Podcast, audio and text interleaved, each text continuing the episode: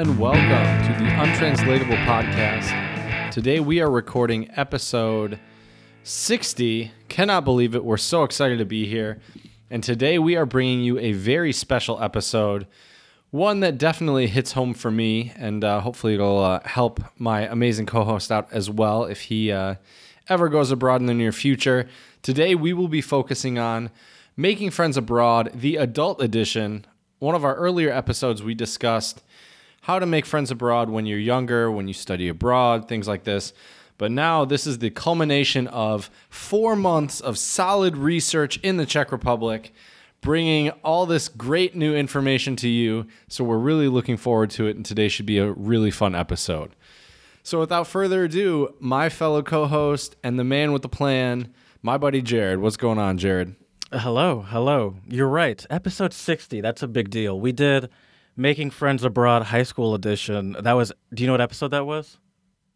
Oh, geez, you're gonna make me look so unprofessional right now. I mean, I- I am gonna take a stab. I only know I'm gonna 'cause I'm take a looking at stab.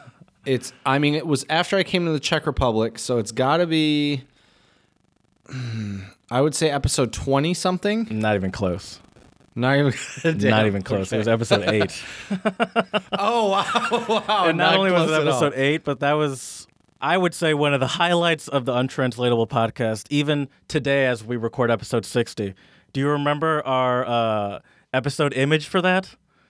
It was a picture Yes, from Degrassi. Yes, I do. I Next do. Generation, It- and it was Drake and some white dude from Gen- from Degrassi. However, our friend Chris expertly photoshopped our heads on there, and it looks like you and I are young high schoolers making it in the big world. right? I think we might need to contact Chris and get another get another special one for this episode. I, maybe. I considered it, but he's he's um, since episode eight, he's terrible at getting back to me with them. Like one time he got okay. back, I asked him for one a couple months ago, and he got back to me like weeks after the episode came out. He's like, "Hey, were you still looking for that?" Uh, I was like, it, "Don't worry about it. It's that episode came out two weeks ago." um, if you want to see pictures like this great episode eight um, high school edition picture. If it's not on our Instagram, I'll put it on our Instagram as a little TBT. Um, I don't. Does this episode come out on a Thursday? I don't even know. No, it doesn't. This episode comes out on a Monday. Regardless, um, yeah. uh, What the hell am I talking about? Follow us at the Untranslatable Podcast on Instagram. Follow us on Twitter, Untranslatable One, the number one. Fi- or you can email us the untranslate. Uh, email us untranslatable podcast at gmail.com tell us your untranslatable phrases. Tell us um, about your experiences making friends abroad. Where were you? How'd you do it? Because I'm terrible at it. Chad's great at it. So um, yeah, let us know. Or I wouldn't I wouldn't say I'm great at it. I'm improving at it. or if you want to spread a little love, you can give us some five star reviews. Uh, you, you know, you don't have to write an essay or a soliloquy about why we're so great. Just say, "Hey, love the podcast, five stars, and um, right. that'll put a big smile on our face. Although I would love to hear a soliloquy. I mean, I'm not telling but, you, you, I'm not telling you not to. I'm, I'm, just saying it's not a requirement. We'll be happy if you just say love the podcast and give us five stars. We'll um, read it on the podcast and enjoy it thoroughly for everyone if you write us a soliloquy. That's right. You better believe it. well, Jared, I got to tell you, man, today has been an interesting day for a few reasons. Okay. First of all, uh, shout out to one of my students, an early shout out, but shout out to one of my students, um, Milan, who uh, took me to this new gym here in Chomutov. And I have done the first set of squats over 100 pounds because the old gym I went to, the bar was so old and flimsy that I'm pretty sure if I would have used over 100 pounds when I went to rack the weight, it would tip the tip the thing over. A hundred doesn't seem like that much. It trust me, the the equipment at the gym that I uh, was going to is got to be at least from the 80s, if not, if not sooner. Yeah, no one was So lifting that much me- weight back in the 80s. That's that's right. That's right. So he took me to a different gym, which was really nice. It was uh, it was only two dollars to get in, which actually cheaper than two dollars, like a buck sixty, buck seventy. For bad. you know, you could work out there as long as you want. And I gotta say, man, my legs feel like jelly, straight up jelly. I only I only did I only went up to 175 pounds, which isn't that much. Right. But my legs feel like jelly. I noticed it. I went to get schnitzel for dinner, and as I stood up from the chair in the restaurant, I realized, oh no, tomorrow or the next day are gonna be uh, those are gonna be some rough days. I, I mean, I believe it. It's kind of like um like I was mentioning with like playing music and stuff. Once you get out of it for a bit, it like it, it takes a while to get back into it. I feel that way when I mountain bike because I only do it, you know, not in winter and stuff like that. So this first couple ones Right. back, uh, you, it's it's it's a real burn. It's a quite the burn. It's like I thought I could do this. It's like yeah, I guess it's tough when I only when I take a like five month break. Oh, absolutely. And this was for me. This was four months of not squatting over 100 pounds. So, so, So- also, yeah. This was with your student that showed you this place. Because you were with your student, did you feel a need to really, uh, you know, show show him what's what? You're like, hey, Get pumped up. this this old dog still got a little life left in him. That's- Check that's this right. out. Ah, then you That's crawl exactly. home. exactly. No, no. I was just trying to. To be honest, I was trying to see how difficult it would be, and it was actually a lot easier than I thought it would be, which I think is because of all the walking I've been doing. In your um in your heyday of of um working out. What what what were you squatting at? I mean, I I never tried. I, I never tried to max out on the squat, um, but I used to be able to do 215 for I think six or seven reps back in the day. bad. That's not bad. Yeah. Okay. but yeah. you so now that that I'm going to this other gym, though, hopefully I can get past 215. So Yeah. we'll see. Well, I'm, uh, I'm excited to follow you on this journey. Exactly, exactly. But it was good. It was good to go with him. Uh, he's a really nice guy, uh, very talkative, um, friendly, uh, young man. He's he's 18. He's a la- uh, fourth year student here at our school, and uh, we just had a great time. You know, um, I gave him a couple pointers because you know I've I'm a little bit older than him, got almost 10 years on him, and um, you know have a little bit of experience in the gym. So. Um, gave him some tips with uh, with with a couple different things in terms like of like form and wisdom on the youth. exactly. exactly. I mean, that is why I'm here. So you know, why not? But the other crazy thing I saw today, though, today or the other Bowflexes. crazy thing that happened today was I was walking back after dinner, right? Mm-hmm. And there's this spot in Chomutov, right near where I live, where they had this bar. It's a non-stop bar, meaning it's open 24/7, right? Okay. And I've been told from students that people who go in there are a little interesting. Some might even say shady. And so, um, anyways, I'm walking back. I pass the bar. I see this guy. And at first, I, I like rub my eyes because I think I'm seeing like something. I saw his bare ass. His jeans were down. His bare ass was out. I thought, okay, maybe this dude was just like really drunk and maybe took a piss outside or something and didn't pull up his jeans. I don't know. Well, he kept of course. he kept walking right. I was trying to rationalize it for some weird reason, but anyways, he he kept walking forwards and there were these two women sitting on a bench. And then I started to walk past him and kind of walk near him because I figured if he's going to try anything, you know, maybe I should try to help out these women, right? Um, and so they're sitting on this bench, and this I don't know what he said to him in Czech, but he he walked like kind of past them a little bit, stumbled past them. Full frontal shot for the ladies. They did not appreciate it. They they told him what I would imagine would be get your ass out of here, go fuck yourself in Czech. I don't know those words just yet. Um, hasn't been in my lesson plans recently, and so um, thankfully I didn't have to you know jump in or do anything. But like I don't I didn't even know what to think when I saw this kind of go down. I was like, is is this really happening right now? And then I also thought like either how drunk are you or how stupid are you that you think that's how you're going to attract a woman? Like just walk up with your pants down to your knees and like Yeah. expose I mean, them. Yeah. I'm sure he wasn't thinking he was gonna take one of them home, but um, did he say anything? I mean, I guess if you speak in Czech, you probably wouldn't understand, but well, he said something to him. They they were like yelling at him and then he he walked away and then pulled his pants up. So I don't know, but I just do not get what would possess any person. I don't care how drunk you are. Yeah. I've definitely had a couple drinks back in my day, and never did it ever cross my mind. I'm just gonna walk past these ladies with my pants down. It uh it always kind of annoys me when people blame uh stuff not even that not not even that drastic, but just stuff on on being drunk. Even like drunk texting and drunk calling and all that stuff. I don't fully understand that. I, I mean, I, I guess I understand like why the drunkenness would make you want to do it, but I, I tend to have the self control to be like, I don't, like, I I still re- know that I wouldn't want to do this uh, sober. Right. I, like I'm just drunk now, and I wish need, uh, maybe I need want to more do it more. out there like you, Jared. That's for sure. Well, let's not get carried away. Easy, Chad. Slipping on gator piss. I don't know if I. But agree yeah, with so that was that was kind of a weird weird ending to my night. I did not expect that. Yeah, yeah. Well, I mean, it's it's good that one you were ready to intervene, and two that you didn't have to. Right. But, I uh, don't even really know what I would have done if I would have had to intervene. I think the sad part is, is you know, this is shock. You know, you're talking about how shocked you were. I I bet you those women were. Uh, I mean, I'm sure they were like surprised, but like, I, I'm sure this is not the first time something like this has happened to either of them. Right. Unfortunately, you're probably right. Yeah, yeah. And to be honest, I think it phased me more than it phased them. Probably, yeah, probably. Because I don't I don't even think they looked. Like I think they, they saw him, probably realized what was going on, and just, you know, told him like, you know, F off.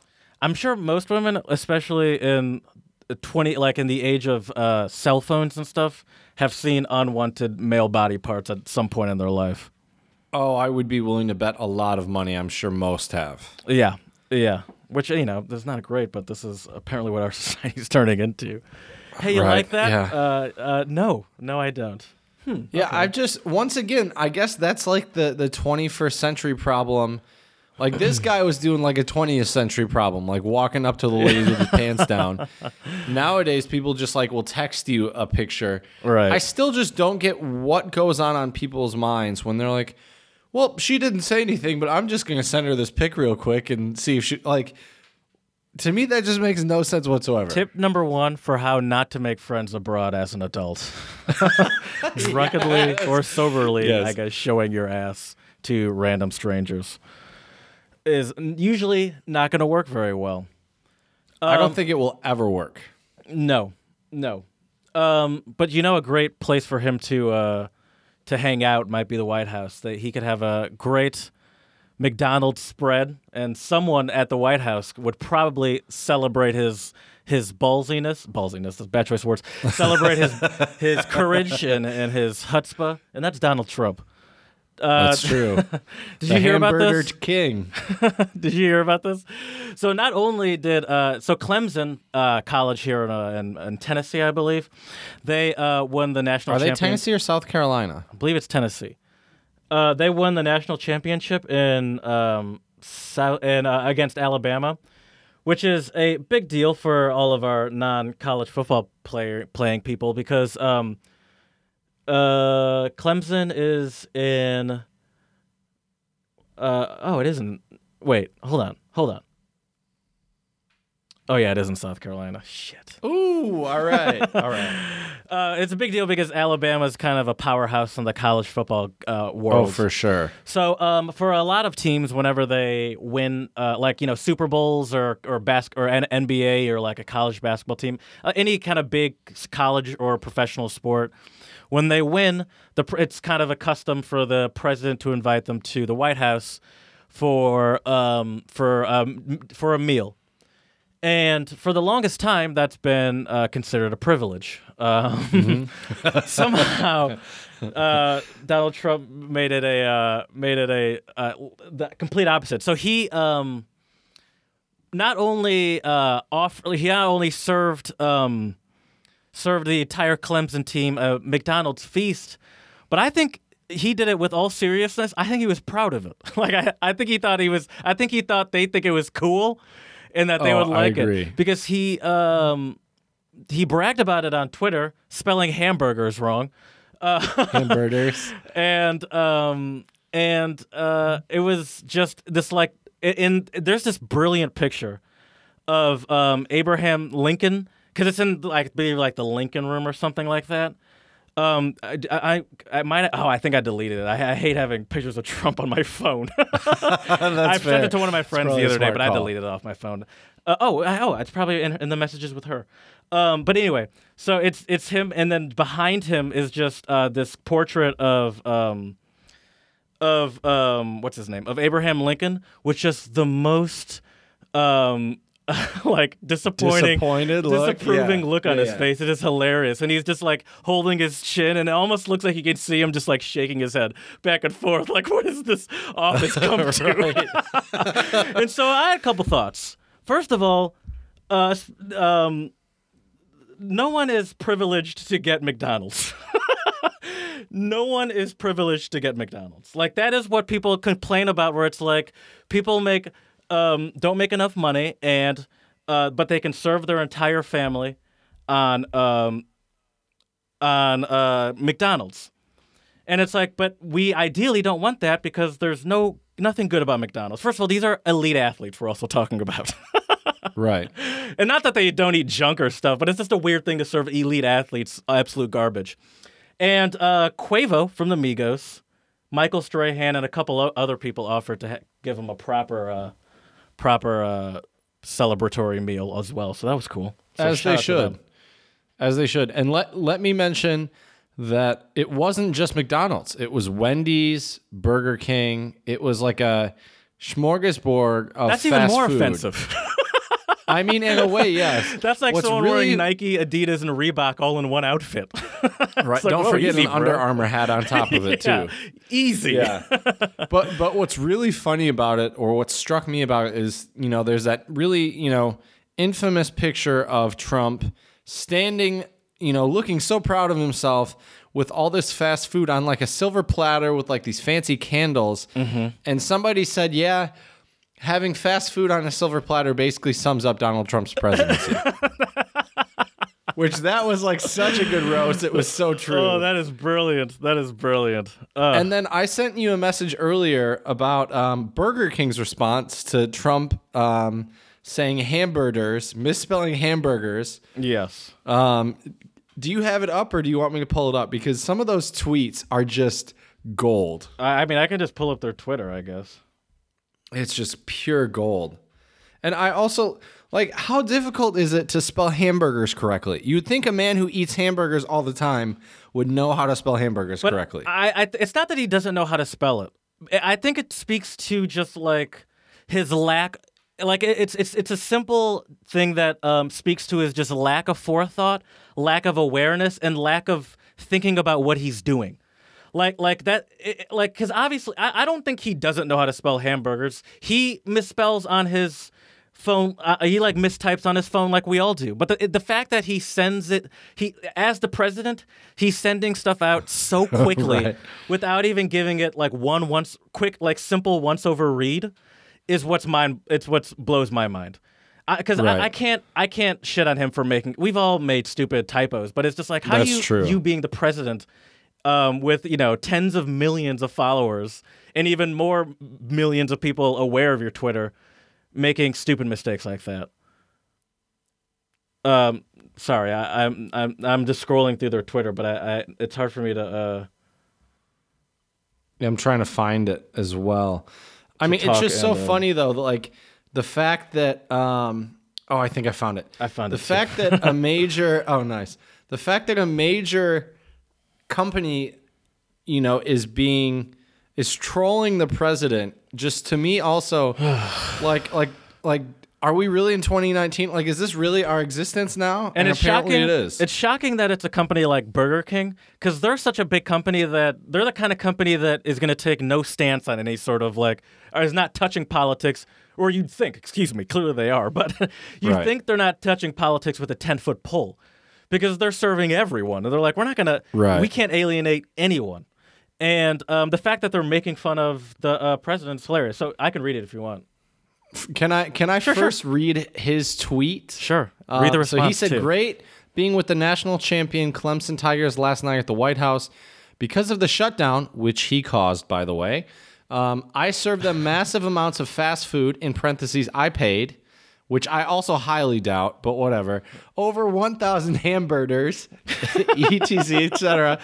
Within one hour, it was all gone. Great guys and big eaters. Now, I, I do believe that they're probably great guys and they are probably are big eaters for sure. I mean, those football players are huge. Right, and yeah, But, I mean they um, can definitely put away a lot of calories. Right. So yeah. So can you read? Can you read Burger King's uh, tweet for us? Um, and uh, yeah, so their tweet is due to the large order placed yesterday, we're all out of ham out of hamburgers. Just serving hamburgers today. um, another thing I noticed about this dinner, by the way, no French fries in sight on that table. Uh, and how cold was Yup. that food? Yeah. Because it had to have been the way I cold. work, you got about a ten to fifteen minute window maximum. maximum. Uh huh. and then that shit's ruined. like, like, it's not that right. oh, it's just kind of cold. It's just like oh, great, I don't want to eat this. like, Right. I, and All so I can only imagine like, like. coagulated, and I can only oh. imagine ordering it and then getting it driven to the uh, room, and then and then everyone shuffling into the room. Uh, you know, uh, you know, people leading them there, and then Trump giving a little speech, and then him saying, "And now you can eat." And the whole time, people just staring at that food. One being like, "What the hell is this?" And two being like, "This stuff's get- is getting cold by the second. There was a dude I saw there that had um, ear uh, AirPods in also while he was getting his food. Nice. nice.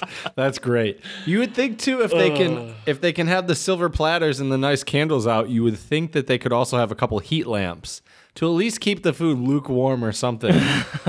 I also want to read though this tweet by by Some uh, heat lamps. Heat lamps are not classy unless I don't know he has some gold heat lamps or something. he probably does. I wouldn't put it past him. That'd be pretty crazy. oh my wouldn't it? god. I want to read this tweet though because this tweet is just so it, it's so true. It's from uh, John Zal, offi- at official John Zal. You know the presidency is going well when the fast food chain to whom you gave a bunch of free publicity is dragging you for being an, an illiterate moron.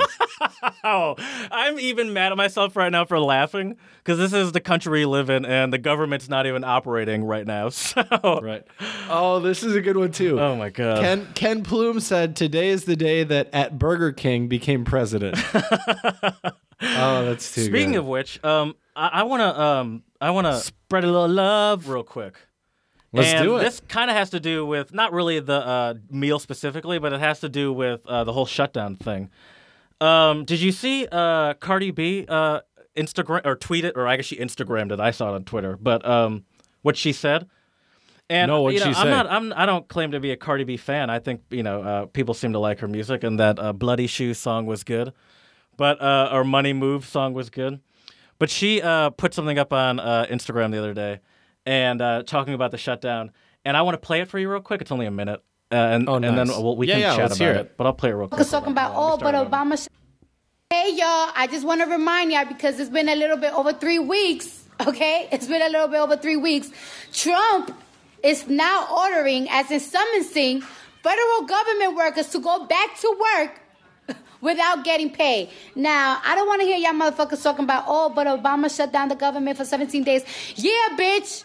For health care. So your grandma could check her blood pressure and you bitches could go check your pussy in the gynecologist with no motherfucking problem. Yes. Now, I know a lot of y'all don't care because y'all don't work for the government or y'all probably don't even have a job, but this shit is really fucking serious, bro. This shit is crazy. Like, our, our country is in a hellhole right now. All for a fucking wall. Like we really need to take this serious. We, I feel like we need to take some action. I don't know what type of action, bitch, because this is not what I do. But bitch, I'm scared. This is crazy, and I really feel bad for these people that gotta go to fucking work to not get motherfucking paid. So first of all, shout out to her.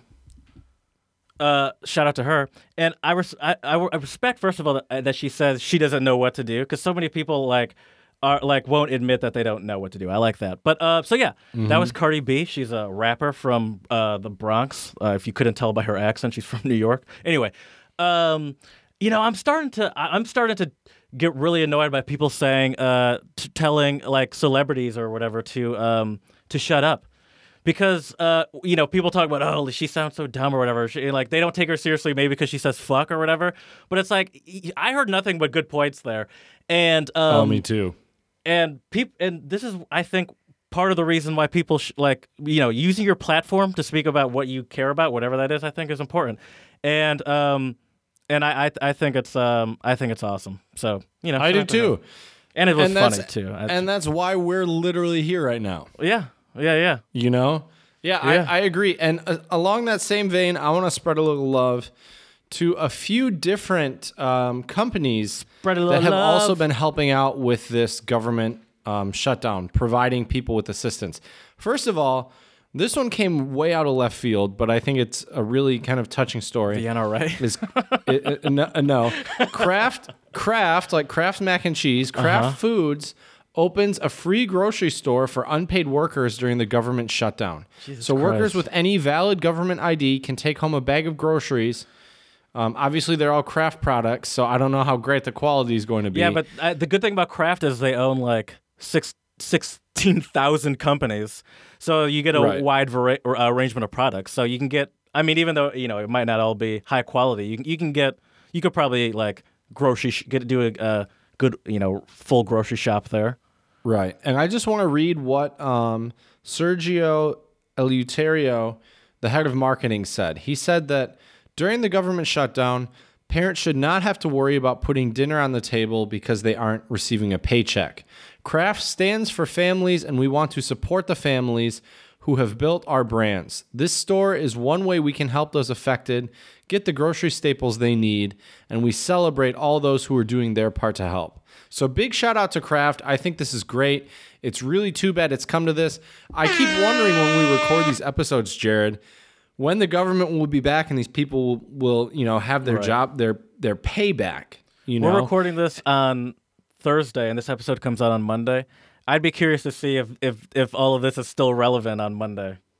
right? because- we'll see. You know, with every day you think like this has got to end at some, but it doesn't even seem like it's anywhere close. Like it doesn't seem like nothing's. Ha- it doesn't seem like much is happening, at Right. least from a citizen's point of view. Like I don't know what's happening in like behind the scenes, but I don't see much movement or anything. Well, from well, from what I've read, and I don't know how true this is. I probably should have read a couple different sources, but from what I've read, um, the Democrats have been trying to negotiate with the Republicans and get the government back in session.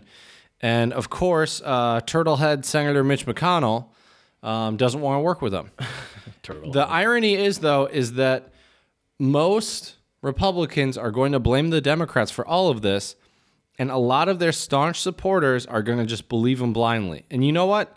Yes, obviously, I tend to be fairly liberal, but you know, if if I find out something that you know Democrats would do as well, I'm not just going to blindly believe it. And I think a lot of people, Democrats, Republicans, Independents, whoever, they need to do a better job of looking at um, looking at the media, looking at what the politicians are actually doing, because I think a lot of the politicians in the United States only care about themselves, only care about getting more money, getting richer, um, and they don't care about representing the people who put them in office.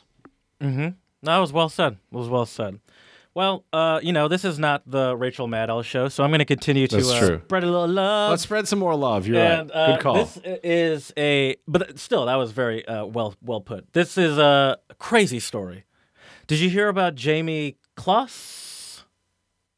Jayme Closs. uh, maybe I'm not sure. Let's let's hear the story. Jayme Closs is uh, 16 years old, and um, she was. Uh, hold on, let me. I, I need my glasses. I feel like such an old person right now. Well, Jared, sadly, we are getting old. Um, so she was kidnapped in October.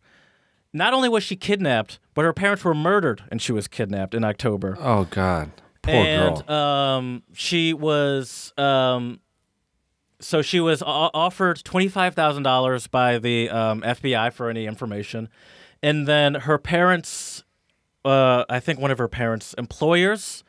Uh, sorry, the FBI offered twenty-five thousand dollar reward for information leading to her rescue. In addition, the Jennie-O Turkey store, the employer of her parents, Denise and uh, James Closs, added another twenty-five thousand dollars on top of that. Um, but there was no information, and um, and uh, on January tenth, Jayme uh, escaped from uh, from the from this guy's house. So uh, Jayme was. I don't fully understand what they what they're saying here, but essentially what they're saying is that she was like kept captive under his bed. In his bed, I I think, if Oh, I understand this correctly, his bed was like. Um, imagine it being. Sta- his his bed frame being stacked up by bricks, and she was under there in the space between his bed and like that little like In the bricks. in the raised yeah, part I of his bed. And so one day he was gone for a couple hours, and um, and she she forced she got out, and she found someone on the street, and um, and then they went to someone's house, and they re- and the person's that people at the house recognized her. They called um nine one one, and she's fine now. And uh, the woman that called nine one one, her last name is Nutter. Um, I can't find what her first name is right now, but it doesn't really matter. Um, and so they're trying to figure out. The police are trying to figure out um, who the award should go to. And the Nutter, the woman that called, oh, G, uh, Jeanne Nutter, the woman that called, uh, that was the neighbor that was that she that found her, uh, was saying that, uh, well, and the people that called, who they're called the Casanascas, Casanascas, said the money should go to her. She's the one that was kidnapped and and got freed, and you guys are looking for someone to uh, give the money to. She seems like the obvious person, the one that's been the most affected by this, and you Right. clearly are looking for someone to give it to. The person that was just walking their dog probably doesn't need random twenty five thousand dollar reward for anything. But the person that was trapped under uh, this dude's bed could probably use and got lost her both of her parents could probably use some help. And the dude that kidnapped her, I'm not going to say his name, but he was 21 years old. Oh, that's messed up. Yeah. I, I hope. I know this is to spread a little love, but I hope he rots in prison. Yeah, well, that's fair. Shout out to, and he will. He got he got charged with um, with intentional uh, two counts of intentional homicide and a count of kidnapping and armed burglary. So he's going away for a while probably, and he's five million dollar bail. Um, and he confessed, so that's probably because it'd probably be way worse if he didn't. I don't know Right. how. Maybe it's either like death if you don't confess, uh, depending on the state or something like that. But like if you confess, it'll be like a life in prison. I'm not a lawyer, Right. but uh, yeah, so shout out to um, Jayme for uh, being a gangster and getting out of there. That's cool. Uh, I mean, that's not cool, but you know, that's great that you were able to Mm-hmm. It's great she's okay. persevere Absolutely. for months and then find a chance to like, and then uh, get the courage to escape like that. Because especially the longer you've been kidnapped, I at least from what I've heard, the harder it is to escape. And you know, at some it's it's because it just becomes normal at that point. Right. Um, and then shout out to the people obviously that helped her, you know, and they didn't just ignore her uh, when they saw some someone who I assume looked a little frantic and probably alarming for someone just walking down the street to not Oh, most just definitely. walk away from her. Absolutely. Well, That's a crazy story. I have I have one. More, yeah, it is. I have one more uh, shout out for our episode today. Have you uh, been following what's going on in LA right now? Uh, no, There's a huge teacher strike in LA right now. I did now. not know that. Yeah, and so some of the, and I, I truly believe what a lot of the teachers have been saying. It's not the main issue is not pay, but it's just the environment in which they're forced to work in. Uh, I was watching a video of this one teacher. He said he's been teaching for I think like 15 or 16 years, and he has over 40 students in his class. Damn. And and unless you're in a lecture hall at a university, there is no reason why there should be more than 25 students in your class. Ideally, right? Right. In, in a perfect world. And so so these teachers have been striking and uh, I don't know if I was hungry when I was looking for these shout outs or what. But uh, turns out that there are taco trucks who are feeding the striking teachers, um, which I think is awesome. yeah. So so these taco trucks have been helping out teachers, um, and so and I'm trying to see. So So um, the strike is o- uh-huh.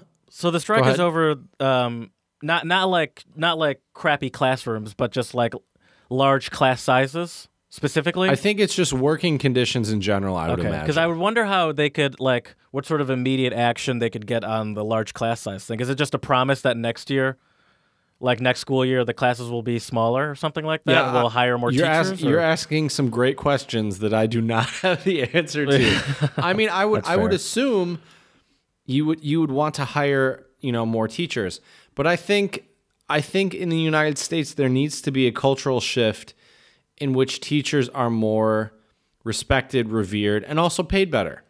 Yeah, You I know, think I think that starts at I think that starts at the paid better part level, which probably starts at, at some government level. Exactly. Uh, but that's I mean th- th- things like that or like are what sort of make me have no hope for the world though is because um you know it's like we like that for things to change we need these giant cultural and like societal changes it's like does society work like that or is it like or is it like we're racing progress versus you know regress Right. like we're, we're sort of fighting that you know when like two superpowers like you see a red and a uh, green lightsaber like hit each other and they're both like pushing Mm-hmm. hard and it's like which way is winning and i don't know Right. i don't know uh, but what Me- i do when i either. When i do when i get all existential and depressed like that is i just um sort of zone out with a beer That's right. Good call. um and this one i'm excited for uh, and i'll show you why you'll see why i'm excited in a second I'm excited to see it. Um, to all to all of our listeners out there, Jared even told me. Usually, Jared doesn't tell me beforehand that he's excited about the beer of the pod. So um, this this this ought to be a special one. I think I'm I'm really looking forward to it. what if it just sorry i'm 10 feet away Well, if it's like a Bud Light or a Miller Lite, I'm gonna be so No, they angry. say, what if it like had your face on it or something? what? Yeah, dude. What? Are you serious? I don't want to put it too close because I don't. Oh it's my god, dripping. that is amazing. Where did you find that? So Chad is is um, flabbergasted because I have a Steam Brew Imperial IPA. If you guys remember, not last episode, but the episode before that, Chad did a beer of the pod review, and he brought a Steam Brew German Red. And so I, w- I went to uh, one of my local beer stores that I often go to for beer of the pods, and I was just looking around, and I it I it, my I just saw that steampunk logo, but in a different color. I was like, well, I know what I'm getting, and there was no hesitation. That Um, and so- literally just blew my mind. It's weird. There is eh, so this beer has some sort of connection to Lidl that I'm not fully sure about because there's a lot of talk about it being sold at Lidl, and then also I could not find a website on this beer at all.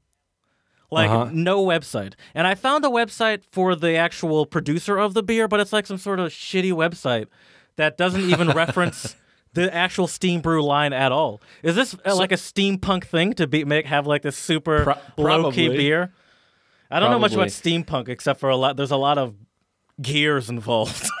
Right. Buckles. Sounds about right. a lot of So I got I gotta ask Jared, did you find that at Lidl? no, I went to. It was like a beer supply kind of store. Okay. Um, But Interesting. they it's, they always have. I mean, they have like all your all your staples, but they always have like a refrigerated section that has a lot. Like they've they, they've they where I- they that's where I've gotten I'd say eighty percent of my beer the pod reviews. Oh, nice.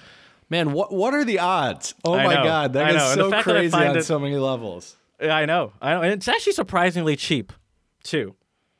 So Yeah. I'm going to pop it open. So it's an Imperial IPA.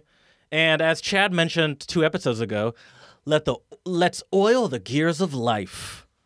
That's right. And um, it's an Imperial IPA. It's 7.8%, I believe. so that one's a lot stronger than mine. It is, but that's the nature of the Imperial IPA.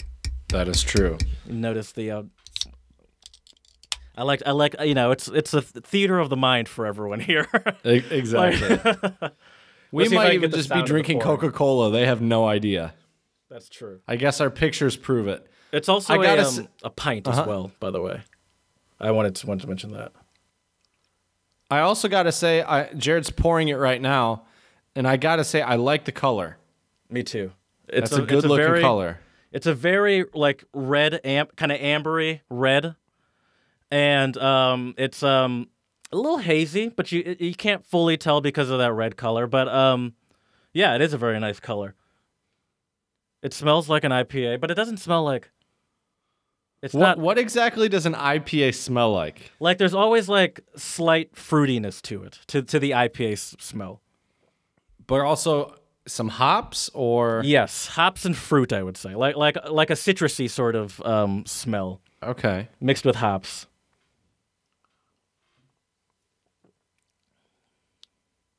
It's not that Jared's good. tasting it's it. not that good. Oh, uh oh. it's not that it's bad, and it's not that it's not that good. That was not the right answer. I'll tell you what it reminds me of. Actually, this was a beer of the pot from long ago. It reminds me of the Last Chance IPA. Remember that beer that had the dog on the side of it? Yeah, yeah. Uh huh. Kind of tastes like that, but with less flavor to it, like less complete of a flavor.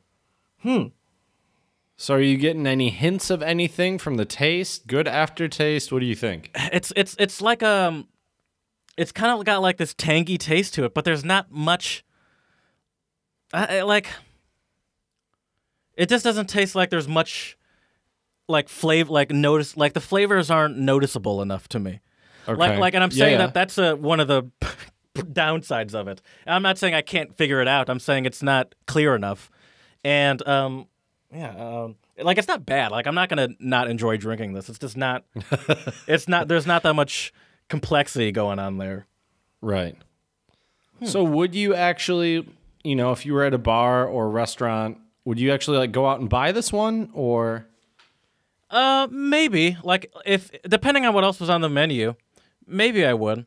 It probably wouldn't be my first choice, but like if I didn't notice anything, recognize anything else, and I was just like, oh, what? No, I probably wouldn't, because if I didn't notice, recognize anything else, I'd probably just um try something new and just pick something at random, like some other Okay. random IPA, and maybe I'd stumble upon something new. Um, and I don't, and that, yeah. So it's an interesting beer, and it's it just tastes simple. Let's put it that way. Okay. Um, and I think that's fair because that kind of speaks to the price of it. It was a four pack of, of pints, and it was like nine bucks, which is not Mm-hmm. Oh, that's pretty that cheap. bad. That's pretty cheap. Um, and um, I think it, it's it's um, but that speaks to also the fact that it's a Lidl beer. right. um, but Right. yeah, it's not bad. I and I'll give him this. I love the can. Love the can. Oh, the the logos are fantastic. Absolutely. Yeah. But I'll still enjoy That's this crazy. one, and I'll I'll I'll I'll drink the other three. Might as well at this point, right? Right, right. Um, but yeah, I had to try it out. That was a, a nice little surprise. Nice. That's, that's the awesome, Steam Brew dude. Imperial I, I cannot I cannot believe it. Um it's like uh, I feel like it's it's like in oh what movie is that? Where where they talk about um, looking up at the moon and they're like parents are looking too. I feel like for me I could be drinking my uh, steam brew beer while you're drinking your steam brew beer across the ocean. It's like we're it's like we're right next to each other, podcasting right. as we hug each other and share one microphone. Exactly. exactly. Oh, uh, anyway, that's just a hilarious image to me. When it's cheek to cheek. Oh, we man, have we should be the spokespeople for this for this steam brew. That's too funny. uh, sipping on our different colored steam brews. He's a German red, and I'm an Imperial IPA. oh, that's great. Uh, That's so too yeah. good. Anyway, uh, you know what time it is? Because I know what time it is. It's definitely time for some new untranslatables. I think so. Untranslatables. Oh, yep. I'm trying to get into the habit of explaining what it is. This is the untranslatable owl, and untranslatables are um, phrases, idioms, proverbs, sayings that your grandma used to always say to you that you um, that you always took to heart but never fully knew what she was saying. Uh, Chad and I love those, and we like finding ones in different languages and um, and trying to figure out what they mean um, in English. So uh, Exactly. I'll start it off if you want. How many do you have? Yes, yes, please. I have two Czech ones. Okay, I have three, so I'll start it off. Um, the first one is uh, Portuguese, specifically Brazil, and it's enfiado pé na jaca. And it means to put your feet in the jaca. And jaca is like a jackfruit, I believe, which is a tropical Okay. Brazilian fruit known for being very sticky. Oh, okay. To put your feet in the jaca. Okay. So I'm assuming that the stickiness of the fruit is important to know, yeah? Not really, no. No, because No. I was gonna say I was gonna guess it's like uh, if you get, as we say in English, get into a sticky situation. Uh, kind of. You're on the right track, but it's not that kind of. It's it's a specific sticky situation. What? It's a specific kind of sticky situation. I mean, I can give you an example if you'd like. Yes, please. So, um, you know, I'm sipping on this steam brew, and uh, who knows how long this podcast could could go.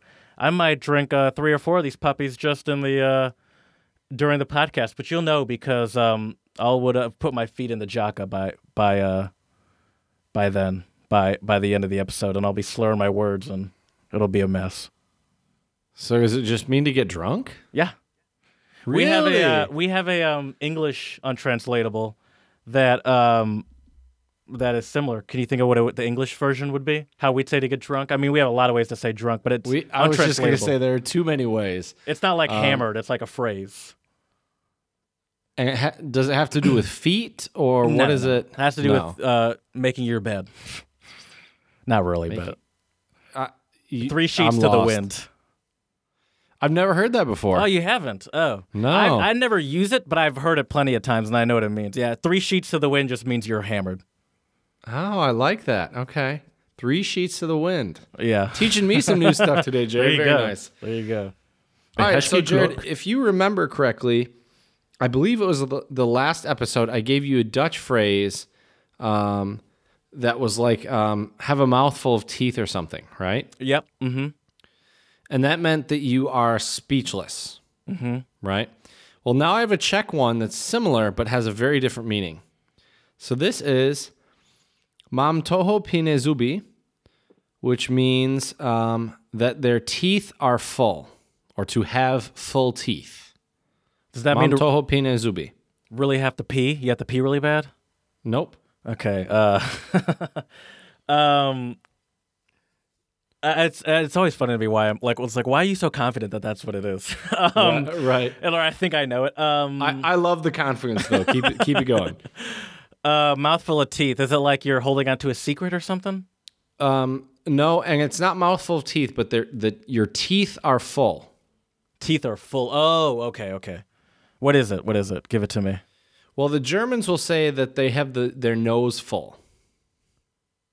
I don't know. Means to be fed up. Oh, okay, okay. So this Oh, is something you it. don't Just- want your friends abroad to be uh, saying about you in Czech. Just different ways of saying you're like I'm filled to the brim with rage right now. I'm right here. Right. You got me right here. Exactly. I got what do we say in English? for Um, you're I'm- you're on my last nerve, or oh, you think like specifically having to do with like overflowing? Right. Or Uh, oh, like I'm about to blow my blow my lid or blow my top. oh, that's true. That's that true. has to do with overflowing, kind right. of. Uh, right. And as I said, the Germans will say like "Ich hab die Nase voll." My my Right. nose is full. But yeah. Anyways, let's hear your other untranslatable, Jared. Uh, my next one is also Portuguese from Brazil, and it's cara de pau, Which means what? uh, wood face, or I assume face of wood would be my guess. Face of wood. So is this like is this like a poker face? No. Okay. Uh, Face of wood. Is is this like if you're just really serious? no. Get, So- can you give me an example? The example, um, uh, the example that the website gives me, I, I want to use. So it says, "Why, why uh, face of wood? Try punching a piece of wood. Did it flinch? I don't think so. oh, so it's like if you're like not easily spooked or startled. Yeah. Not really. No, it's actually so. Someone that has a face of wood is someone that is, for example, um, someone that's like uh, someone that's hammered, someone that's three sheets to the wind, someone that's got their feet in the jaca, and say Uh-huh. they run into Conor McGregor at um at um at like the bar, and they're like, "Hey, Conor, you're a wimp. I got a brown belt. I could take you." And Uh-huh. um and it's someone that's essentially brazen and a shameless person, like someone that's just Ah, like okay. like wait like so it's so it's like you're sh- you're shameless to to in, in the face of stupidity essentially. Uh huh. Okay. All right. Nice. Good to know. Well, Jared, do you think either of us have a face made of wood or a face of wood? No, I, I I'm full of shame. fair, fair enough. I also don't have a face of wood. All right. So my last one is Czech, and it is um, je jeze st- uh, stejného tiesta, which means to be made from the same dough. cut from the same cloth. Yes, sir. Hit that ham horn. you and I are cut from the same cloth. So is it like we're we're like the same kind of person? We kind of have the same personality and get along Exactly. very well. We understand exactly. each other. I wanted I wanted to get one that was kind of related to Friends, so I thought that would be a good one. I have my next one's related to Friends as well. It's French. Avoir le gueule, gueule, gueule, gueule, gueule, gueule de bois. I don't know how to say that word. Gueule de bois. And it, uh, avoir le gueule Is good de bois. Goodbye means to- something. no. Avoir is to have. To have a mouth Oh. of wood. To have a mouth of wood is what Yep. that means. More wood, baby. Bad have choice a of mouth of wood. that should No, be a actually- drop right there. it is very similar um, to uh, kind of our previous two. Uh, like it's in the same line. So think about being three sheets to the wind. Think about having a wood face, and then think about yourself the next morning. Oh, so it just means you're hungover. Yep. To have a mouth of wood is to um, be hungover. That's fair. All right, that's fair. A mouth Nice. of wood. Maybe it's, is it because your mouth is like really dry or something? I don't know. Could be. Or yeah, I'm not uh, sure. That's a good question. you should you should ask one of our friends who speaks French. Uh, ask Laura. See if she knows it. Yeah, my sister speaks French. No offense, but she speaks better French than my uh, than Laura. Uh, Well, there you go. um, so yeah, I, I, that doesn't really have to do with making friends, but a lot of my adult making friend situations involved alcohol. That's for sure. okay. Fair Uh, enough. So yeah, let's head into the main segment and talk about uh, making friends abroad, or just in general, really, as an adult, because it definitely does get a lot more difficult as you get older, right? You have more responsibilities. Mm-hmm. People usually are set within their own friendship circles. You're put if you in move to a- situations when you're younger that surround you by ch- people your age. Mm-hmm. You're not. You're not. You don't have that many people that uh, are put in front of you as an adult as well, outside of work. But that's a different uh, dynamic. Right. I, I just want to ask, um, how do you feel about work friends? Uh, not a big fan. I feel like I need to loosen up a little bit. Um, but I, I, I, I'm just very nervous about mixing work and pleasure.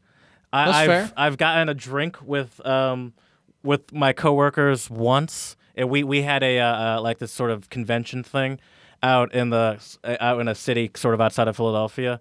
And we had to, like a sales convention thing, so we had to present, and it was kind of a big deal for us. So after, we're like, "Oh, let's go get dinner after," and we all went to a local little bar restaurant. And um, even I felt like uncomfortable having more than like a beer. And this, this, these were my immediate coworkers. So the oldest person, like it was me, who's twenty. Well, I was probably twenty six at the time, and then the oldest person there was probably like thirty. So it's not like I was with like the CEO or something. It's Right. just like when I always feel like I'm always sort of uh, on defense a little bit. Like I don't like always making sure you're not uh, or me. I'm not revealing too much. But I think I take it a little too far sometimes, and it would behoove me to uh, to make uh, make friends with coworkers. Right. But, you know, I, I see exactly where you're coming from with the whole separating work and play. And that's not Right. always a bad thing, you know? Um, yeah, I mean, I think the most difficult thing about making friends as an adult, whether you just move to a new city or you're like me and you move across the ocean, um, is you just have to you just have to be aware and accept the fact that no matter what, you have to get out of your comfort zone. You know, Yeah. there's really there's really no way you can do it without Mm-hmm. getting out of your comfort zone, um, unless you're already very comfortable just chatting up strangers. Right, unless your comfort people. zone is chatting up strangers, which is, is Right. for a, probably like a you know fifty percent of the population. That's just a guess. I don't know. You know, I, I just made up half the population's outgoing, Right. the ha- other half's not. I mean, I mean, there assumption? are definitely a lot of extroverted people out there that I'm sure do enjoy it, and there are a lot of moments where I started to notice there are a lot of moments when um, I feel a lot of regret or guilt when I don't talk to someone.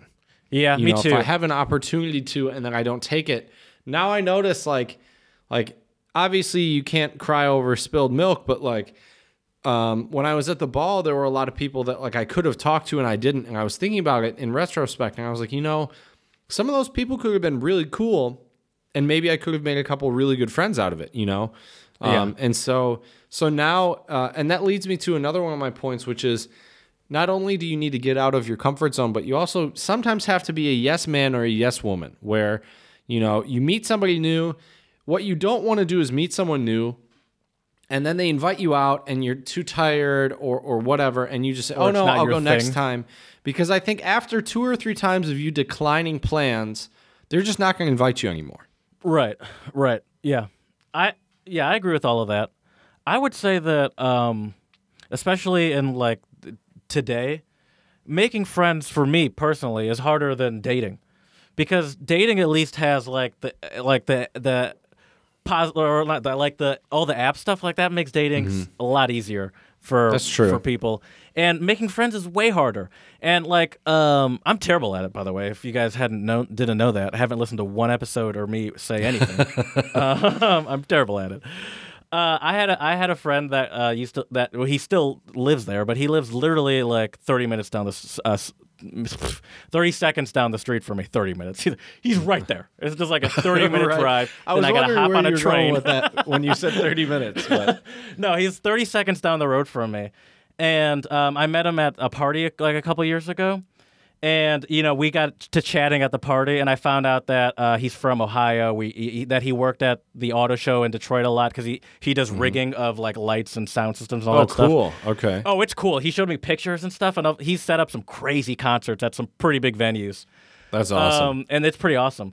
Um, and so we we uh, so we started, you know, we exchanged co- contact information, and I felt so proud of myself. I was like, "Holy shit, I made a friend!" Right. And so we hung out a, a, a good. Uh, we hung out from time to time. Um, and then like a couple months ago, we just never we just kind of stopped hanging out, and I haven't seen him in probably like over like six, seven, eight months. And I know he still lives there because I drive past this place when I go to work, and I see his car from time to time.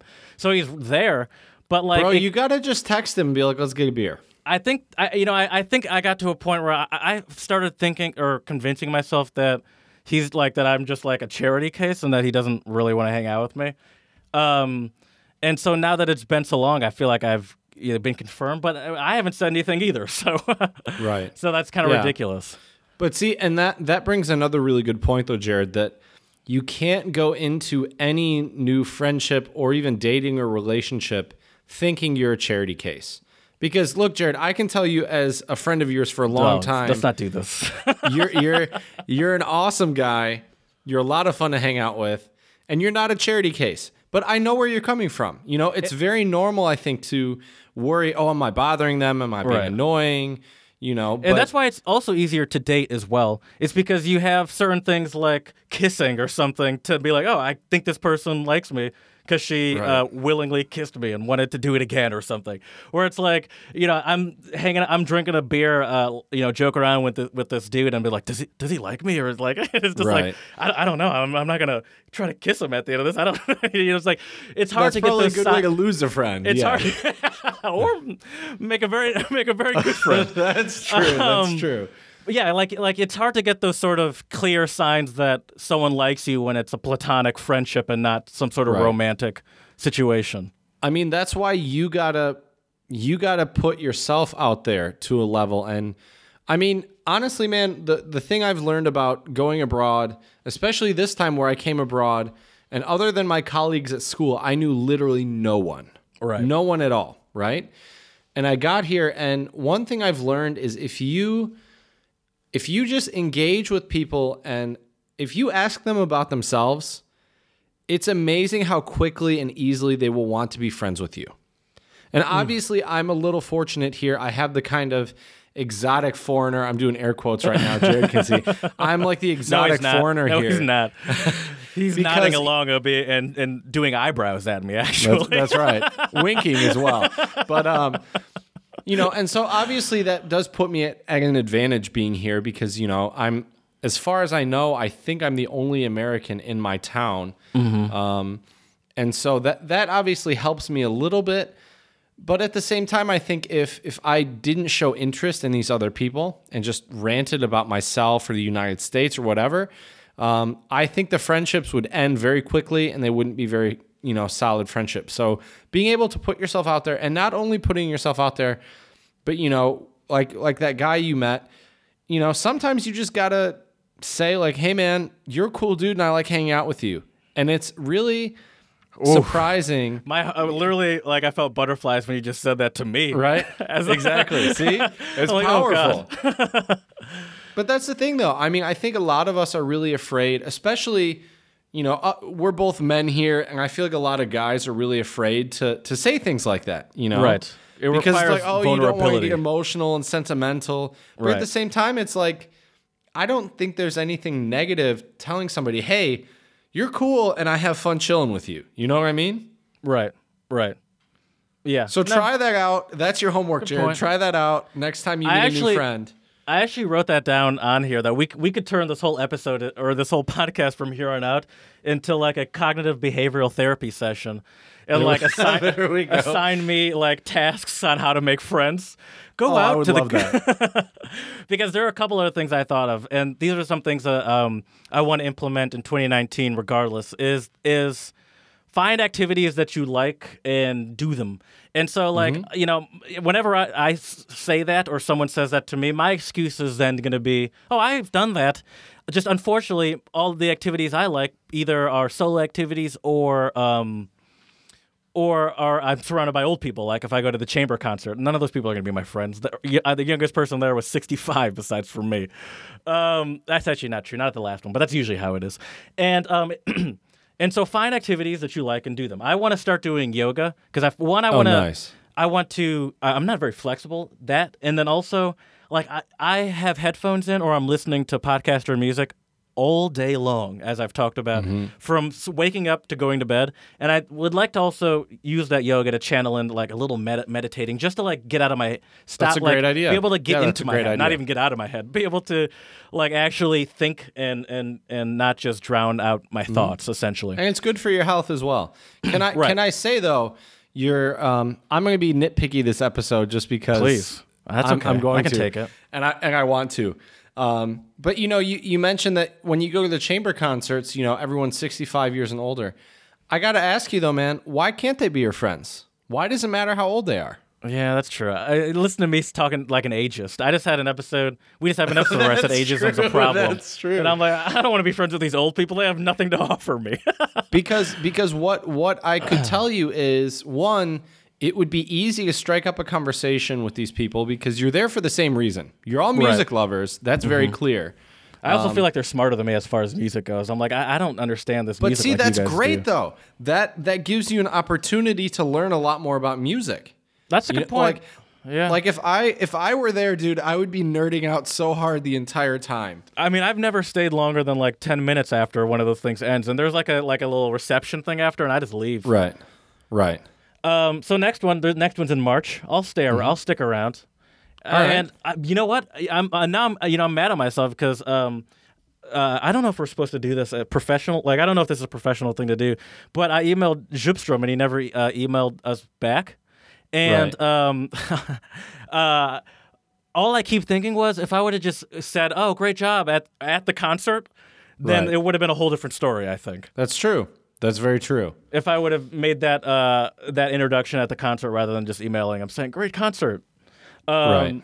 So yeah, stuff like that I think is definitely something to keep in mind. Um, and um, oh, another activity I want to do because even though I want to do yoga, I don't th- still don't think that's the best place to really strike up conversation. It's a very quiet, you know, usually a very solitary thing. Even though you can be in classes with a lot of people, I also want to join a soccer league because um, I like to play soccer, as you know, you and I used to always play, and Yep. that's a great way to obviously be social and make pe- Oh, meet, meet perfect people. way. Perfect way. Yeah, And you should and try to too. So that kind of let me let me tell you, from know, I'm not trying experience. You need to horn, find a soccer league that's a beer league, so you can go out and grab drinks with your teammates after.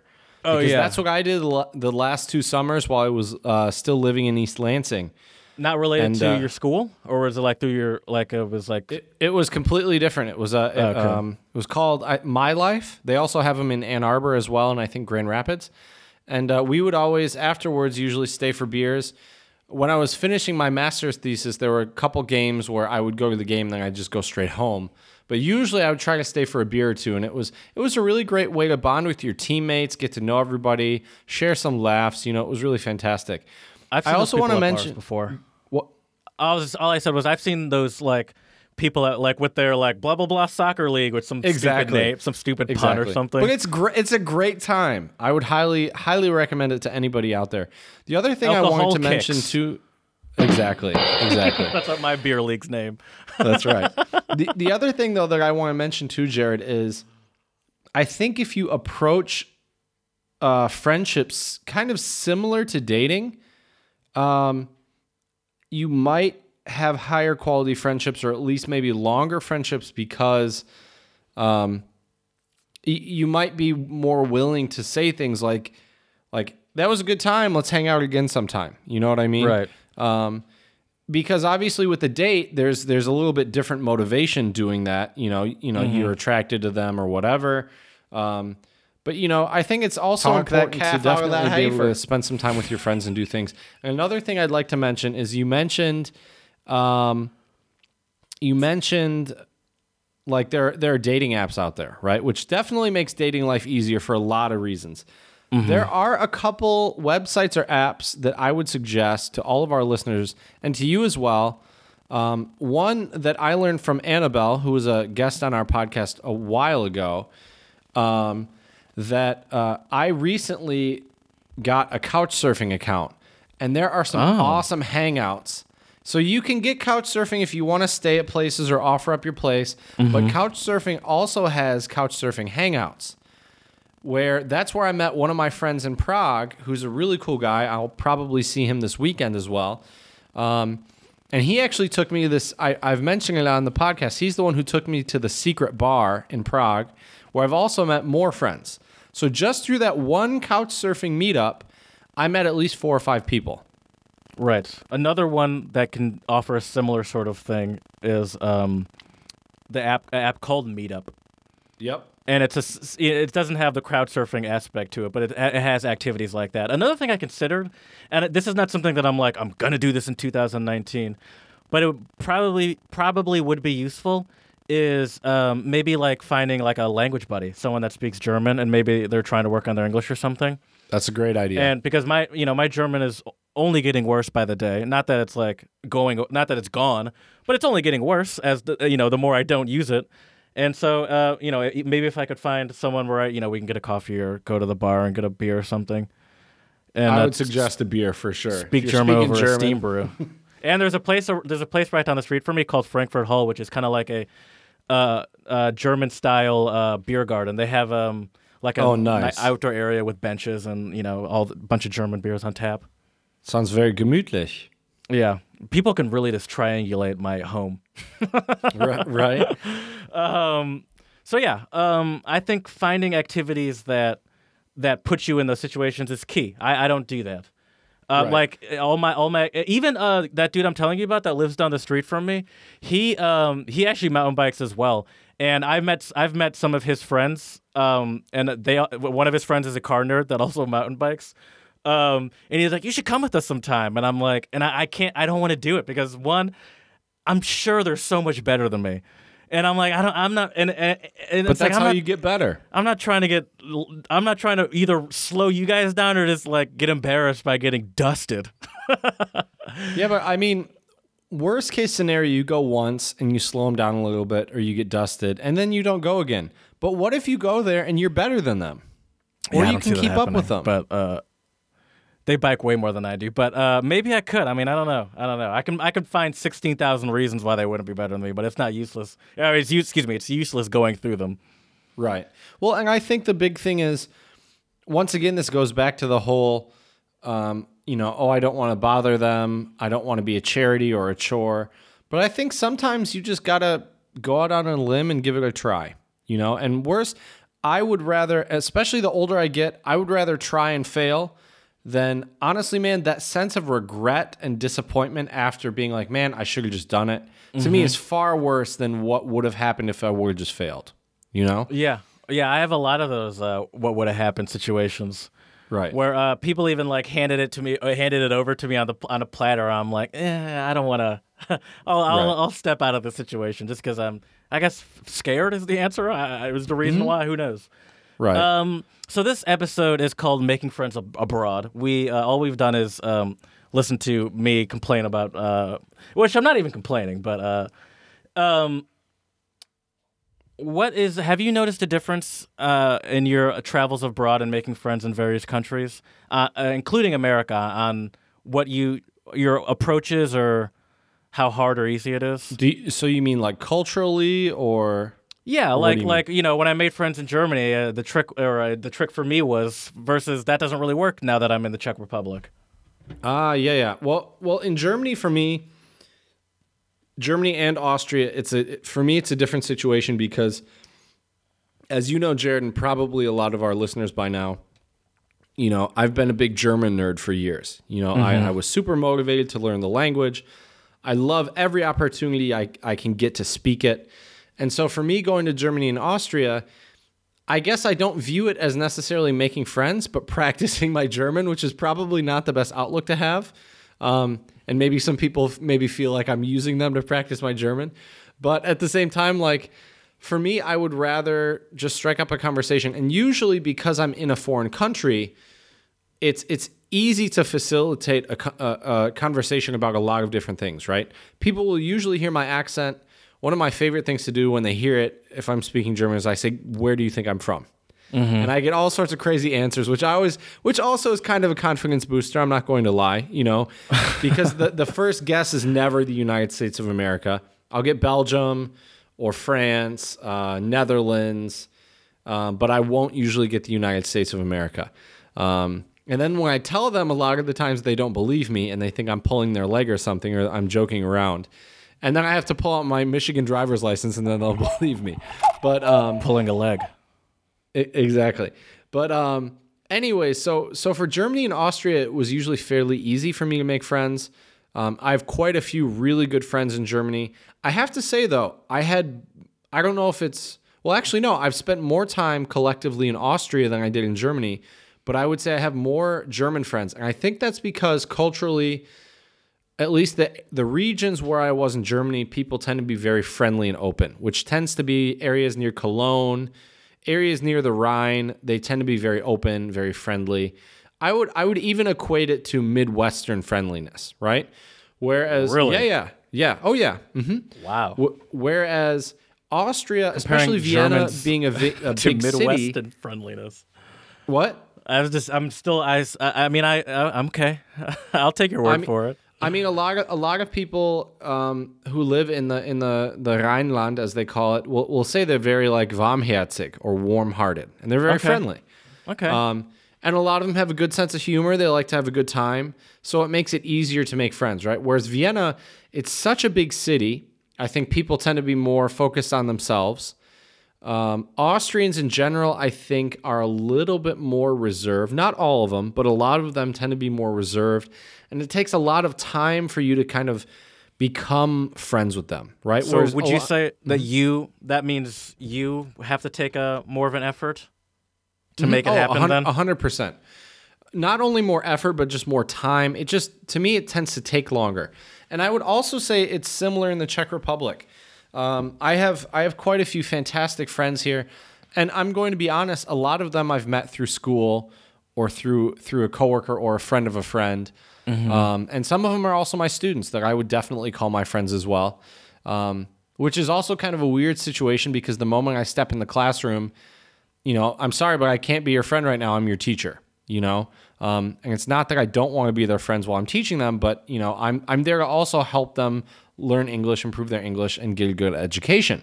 Right. So, so there, you know, there are certain priorities and also certain boundaries that, that I'm not willing to cross with my students. Um, but what's important is that um, I think you just have to kind of keep you know, you have to just persevere, keep talking, um, you know, keep going and doing things with them, and eventually, with with the Czech people that I'm friends with, and also the Austrians, um, it just seems to take a little bit more time. But I would also say that people that I've become friends with in almost every country abroad, not only Germany, Austria, Czech Republic, but I have friends in Brazil, um, Tunisia, all, all over the place. And these people who I would consider my friends also strike me as people who will be friends for my the rest of my life, right? Oh, that's good. These aren't just some fair weather friends who, who hang out with you when it's convenient, but you know they're you know they'll randomly send you a message on Facebook since you know we're not in the same country, um, or Skype or whatever. And um, and that's the other thing though that's important when you make friends abroad. It's really important to maintain those friendships, um, you know, and stay in contact. And it's it's natural, I think, for the contact to slowly diminish over time, just because people get busy living their lives. But even just a hey, I hope you're doing good, I think goes a long way. I would agree with that. Yeah, I mean, I'm bad at that with my good friends and family. Where um, Me too. Like I, I, I'm, I- I'm good at replying, but I'm never good at reaching out. And I don't, I don't know what that is. Um, you look like a reverse version of. I, I, it's so funny looking at you because I can only see like from your nose, from your nose down. Better? yeah, that's better. Um, uh, sorry, it was just um, what were we saying?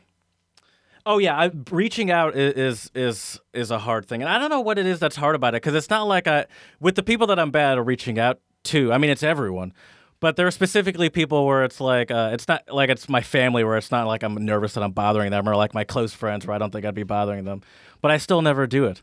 And I think some of that honestly has to. Well, I don't know what it is, but a lot of it I feel like has to do with this podcast listening and cherishing my um free time. Um, I used to uh, since I've lived here in Philadelphia, I've um, made friends here and there, but generally I wouldn't say I have any like friends here.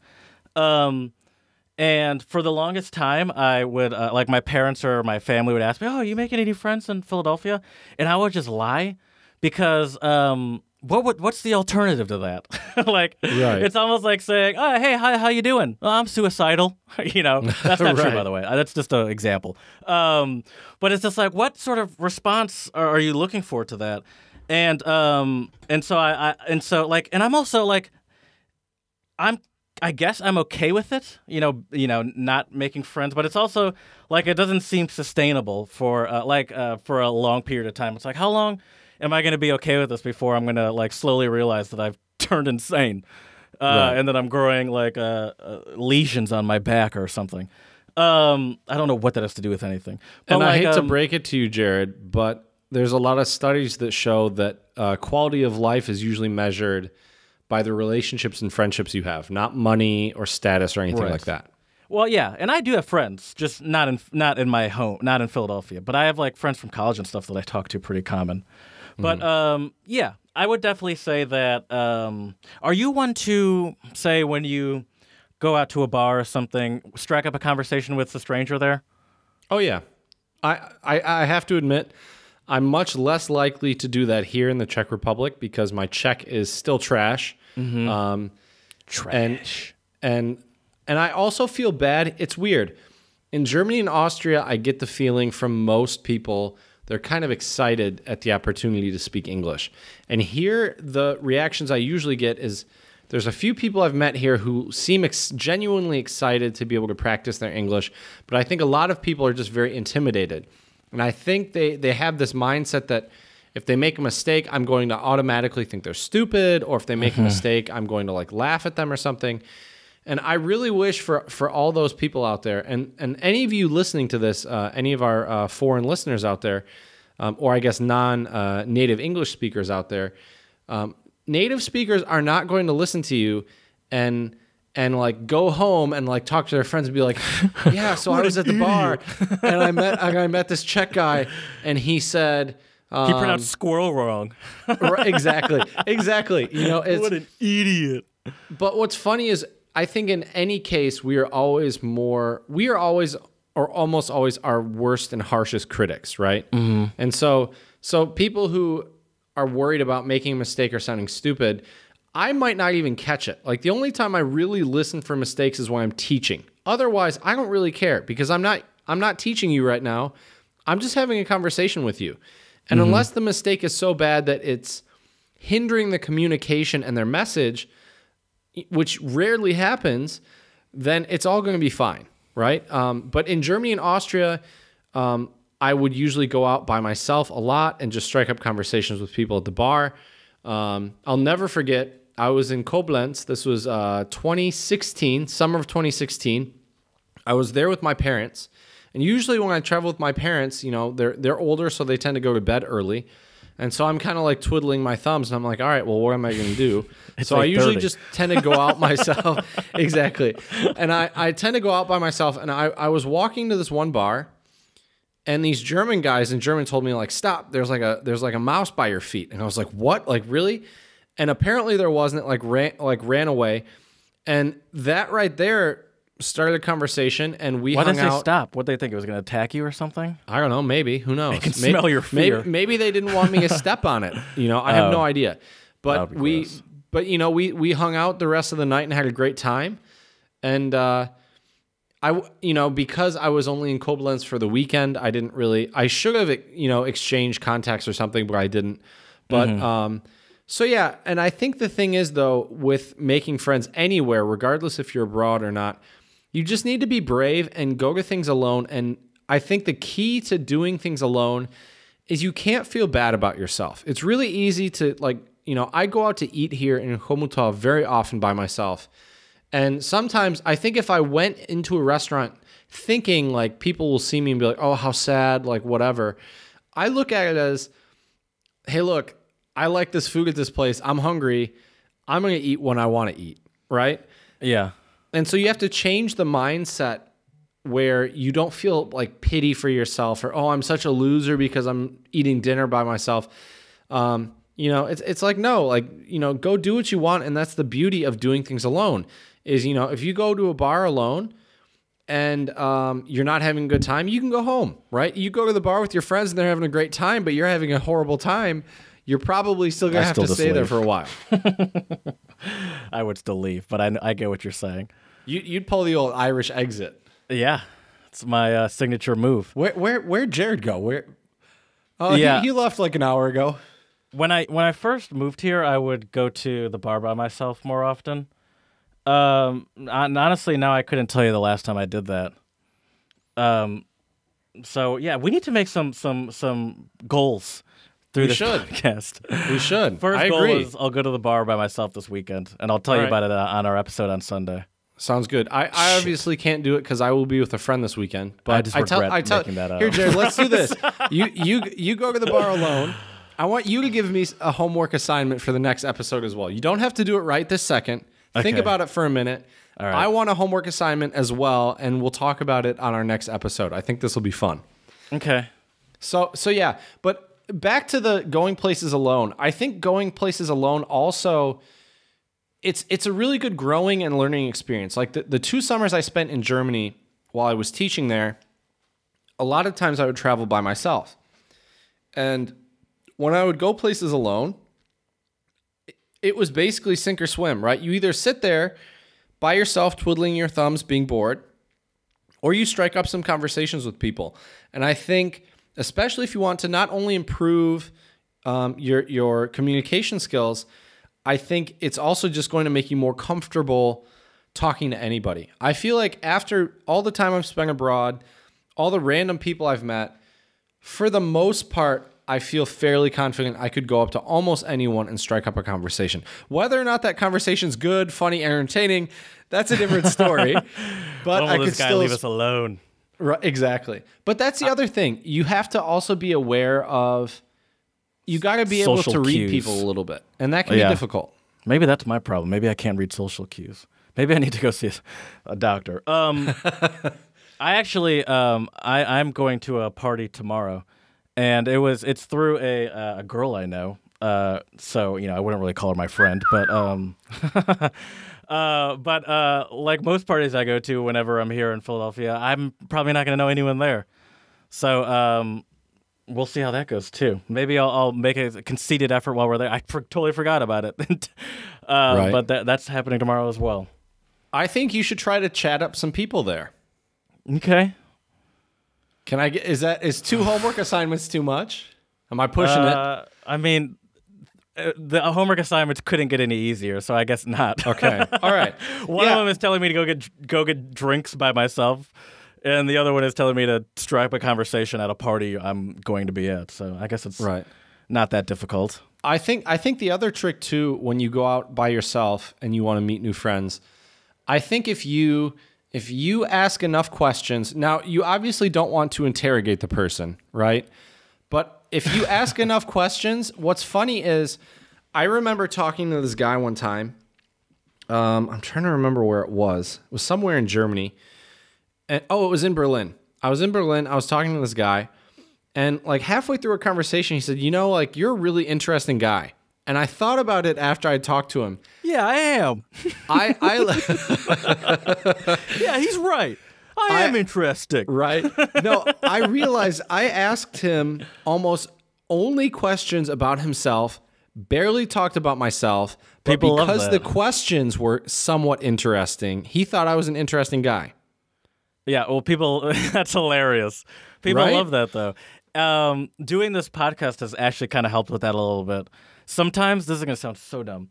Uh, to help me not talk, um, what I'll do is I'll like pretend there's a microphone in front of my face, and that kind of like helps me like kind of like control my mouth, where it's like, here, talk once the person Oh, interesting. stops talking. Right. Um, Not that I'm good at doing it here, but I would say you are. I got to uh, improve that, but you definitely are. But um, so uh, I, I, I sometimes that, that's just some like some what I mentally try to like you know make it as a game or because because I think as a defense mechanism, I can um you know talk too much and try to make too many stupid jokes and all that stuff. Um, so yeah, I, that's another great tip is be self aware. Oh, definitely.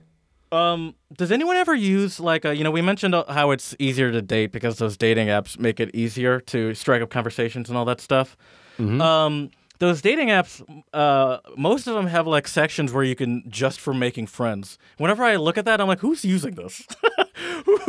and I was like, I think it works though. I think people use it, but I just look at it. I was like, no one's on here. Who's on? Who I does mean- this part of this? From from what I've been told from a few friends of mine who are females, it's generally women. Oh, shocker! Right? It's generally they probably women. love it though. Like, actually, probably works great for them.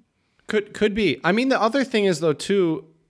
Maybe I don't know. I'm I'm really trying to not be like making these broad generalizations here, but I feel like generally speaking, if you're a guy and you want to meet other dudes, you could easily ask, "Do you like sports?" If they don't like sports, do you like video games? What kind of music do you I like? like Those those, those, but- three questions, you could probably make a friend with asking any of those three questions in any order, right?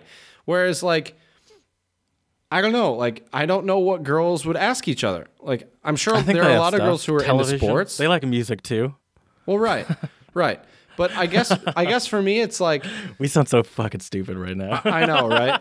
I know, which is why I sh- I should have just not even said anything. But but like, I think that's the thing though is if you can come up with a couple different conversation topics, regardless of your gender, um, just you know figure out okay if I ask this person about this, you know I might get a good response, or if I ask them about you know sports or music or or cars or whatever, um, you know, then it, it also I think makes you feel more comfortable and willing to to put yourself out there more and try to make new friends. Because if you Right. just if someone like if if you imagine like somebody just pushing you and be like, okay, go talk to him. Like whether it's whether it's a romantic interest or just someone you might want to become friends with, you like go up there and you're like, uh, I, I don't know what to say. Right, exactly.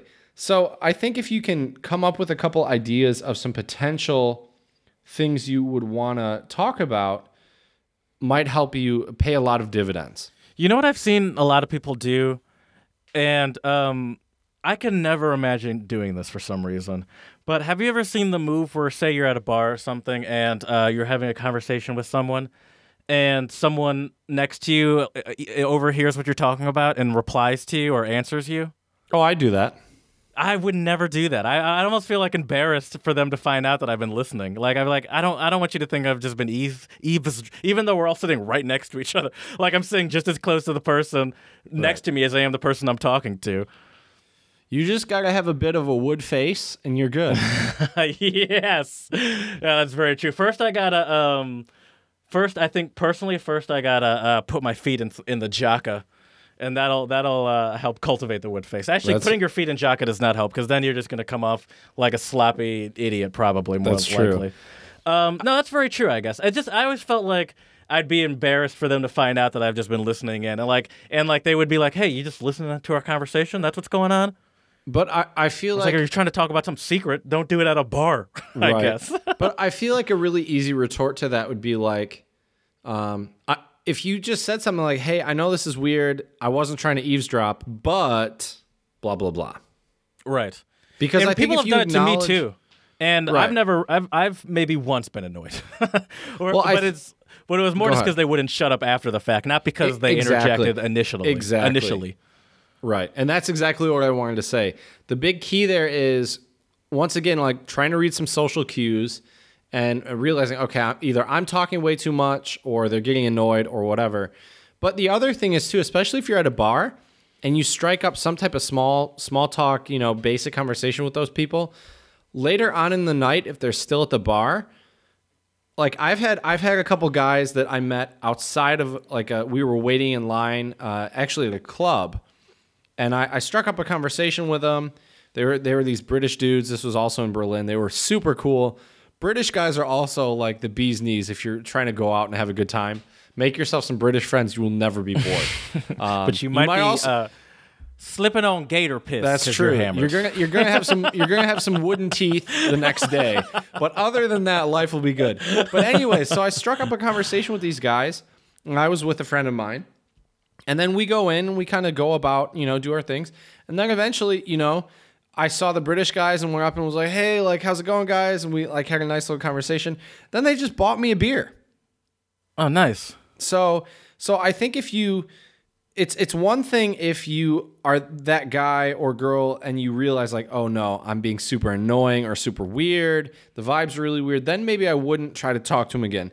But if you leave it on a somewhat positive note, I mean, it doesn't hurt to like just give them a hey, what's up later on, or even like a subtle head nod, uh, head nod. Right. You know what I mean? Well, and especially if they bought you a drink, where it's like, well, so you know, they're not going to be like, oh, they're not going to be put off by you saying what's up later, right. because the rapport has been set. Uh, Exactly. Yeah. Like, yeah. Okay. I mean, a lot of this, unfortunately, has been also centered around uh, drinking and alcohol.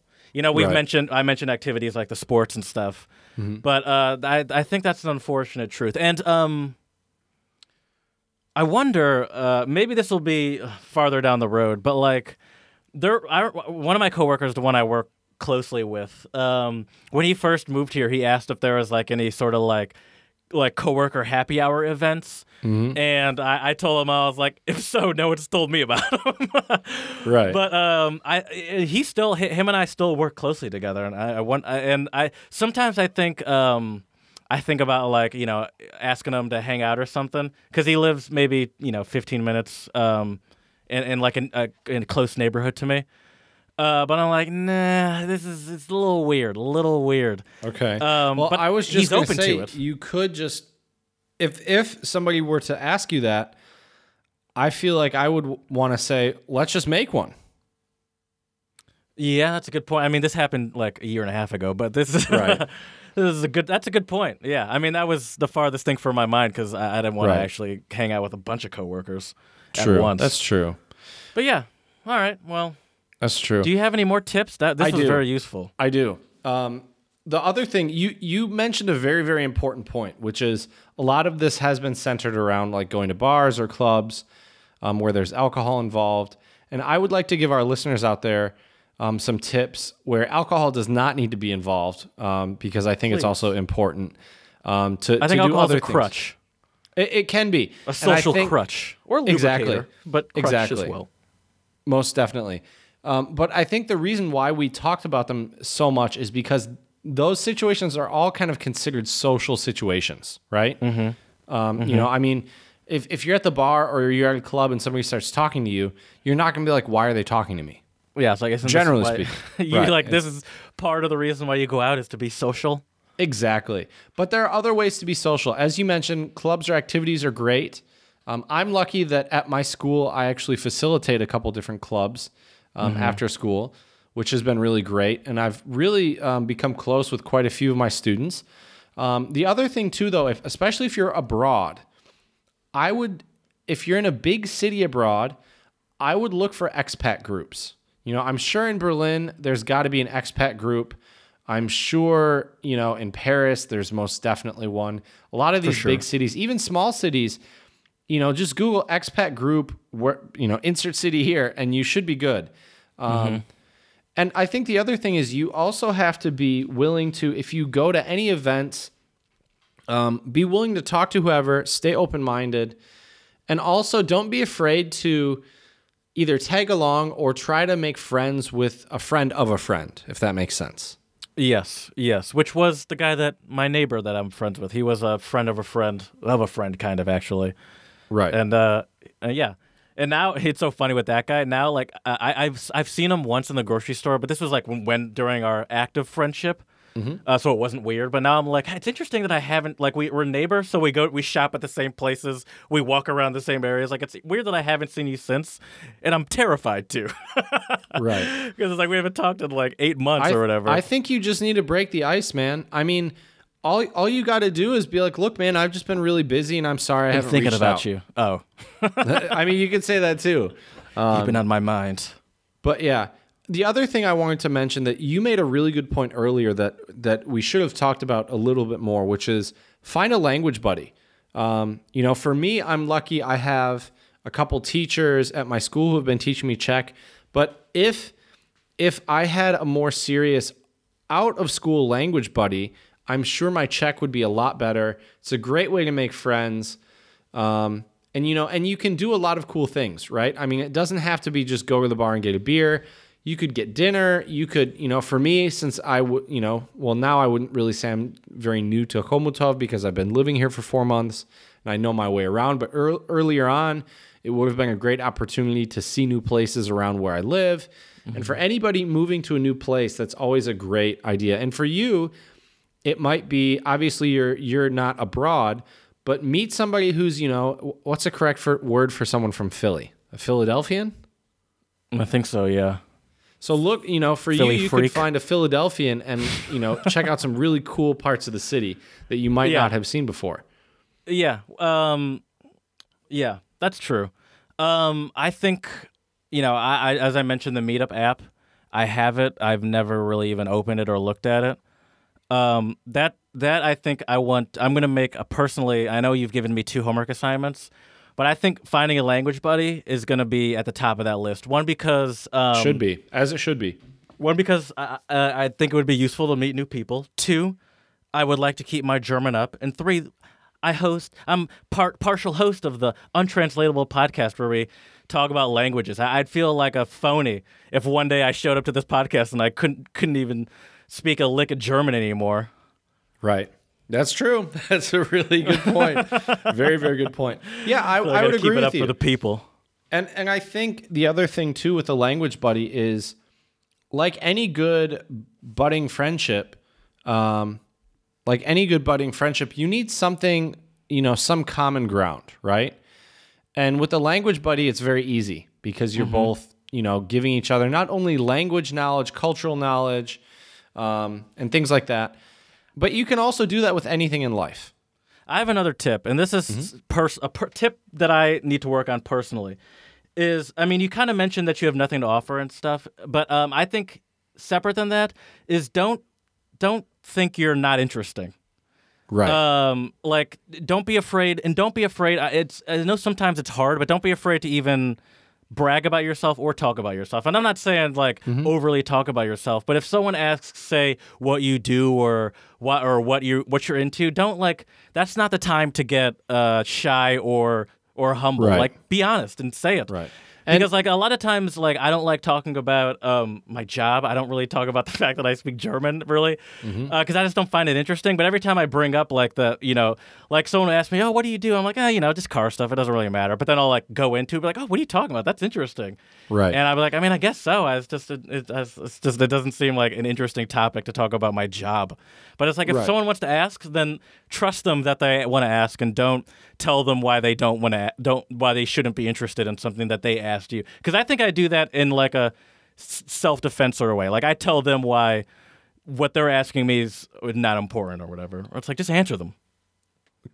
A hundred percent. And the other thing is too, for you, it's normal because it's your daily life, right? But for a lot of these people, it's almost like you're you're painting a picture. You're telling them a story, you know. And so I think it's really important to not be too critical of yourself.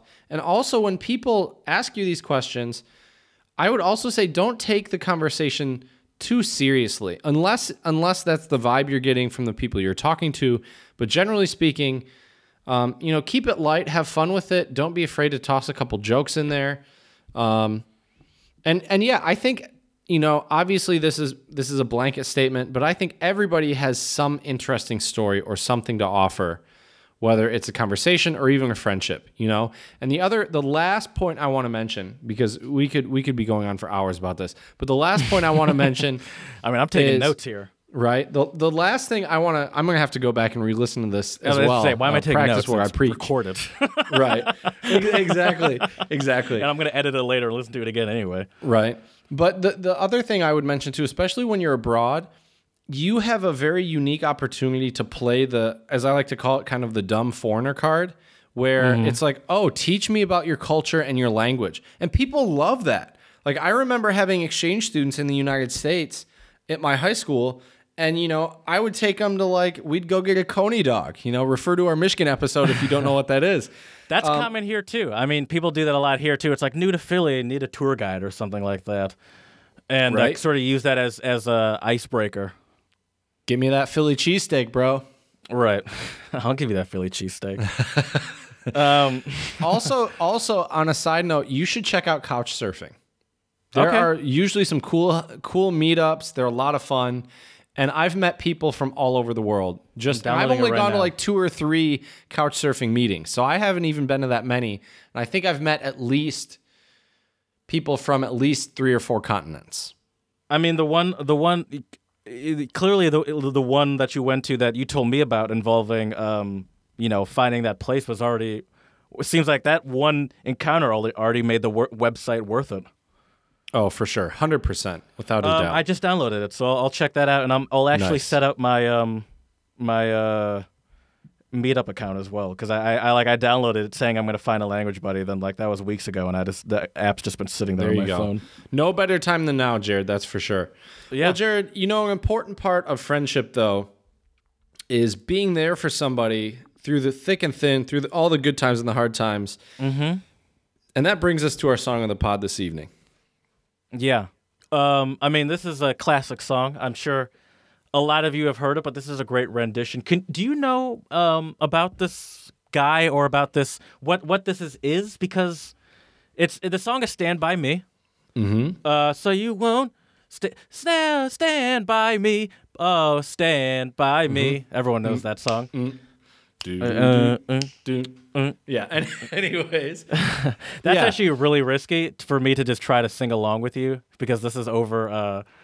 Uh, like we're we're not the for all that was probably not on, not Right. together. Anyway, Could uh, be. I'm gonna be real. Anyway, so yeah, but it uh, it said that the the group or like the the song was presented by Playing for Change. correct. What is that?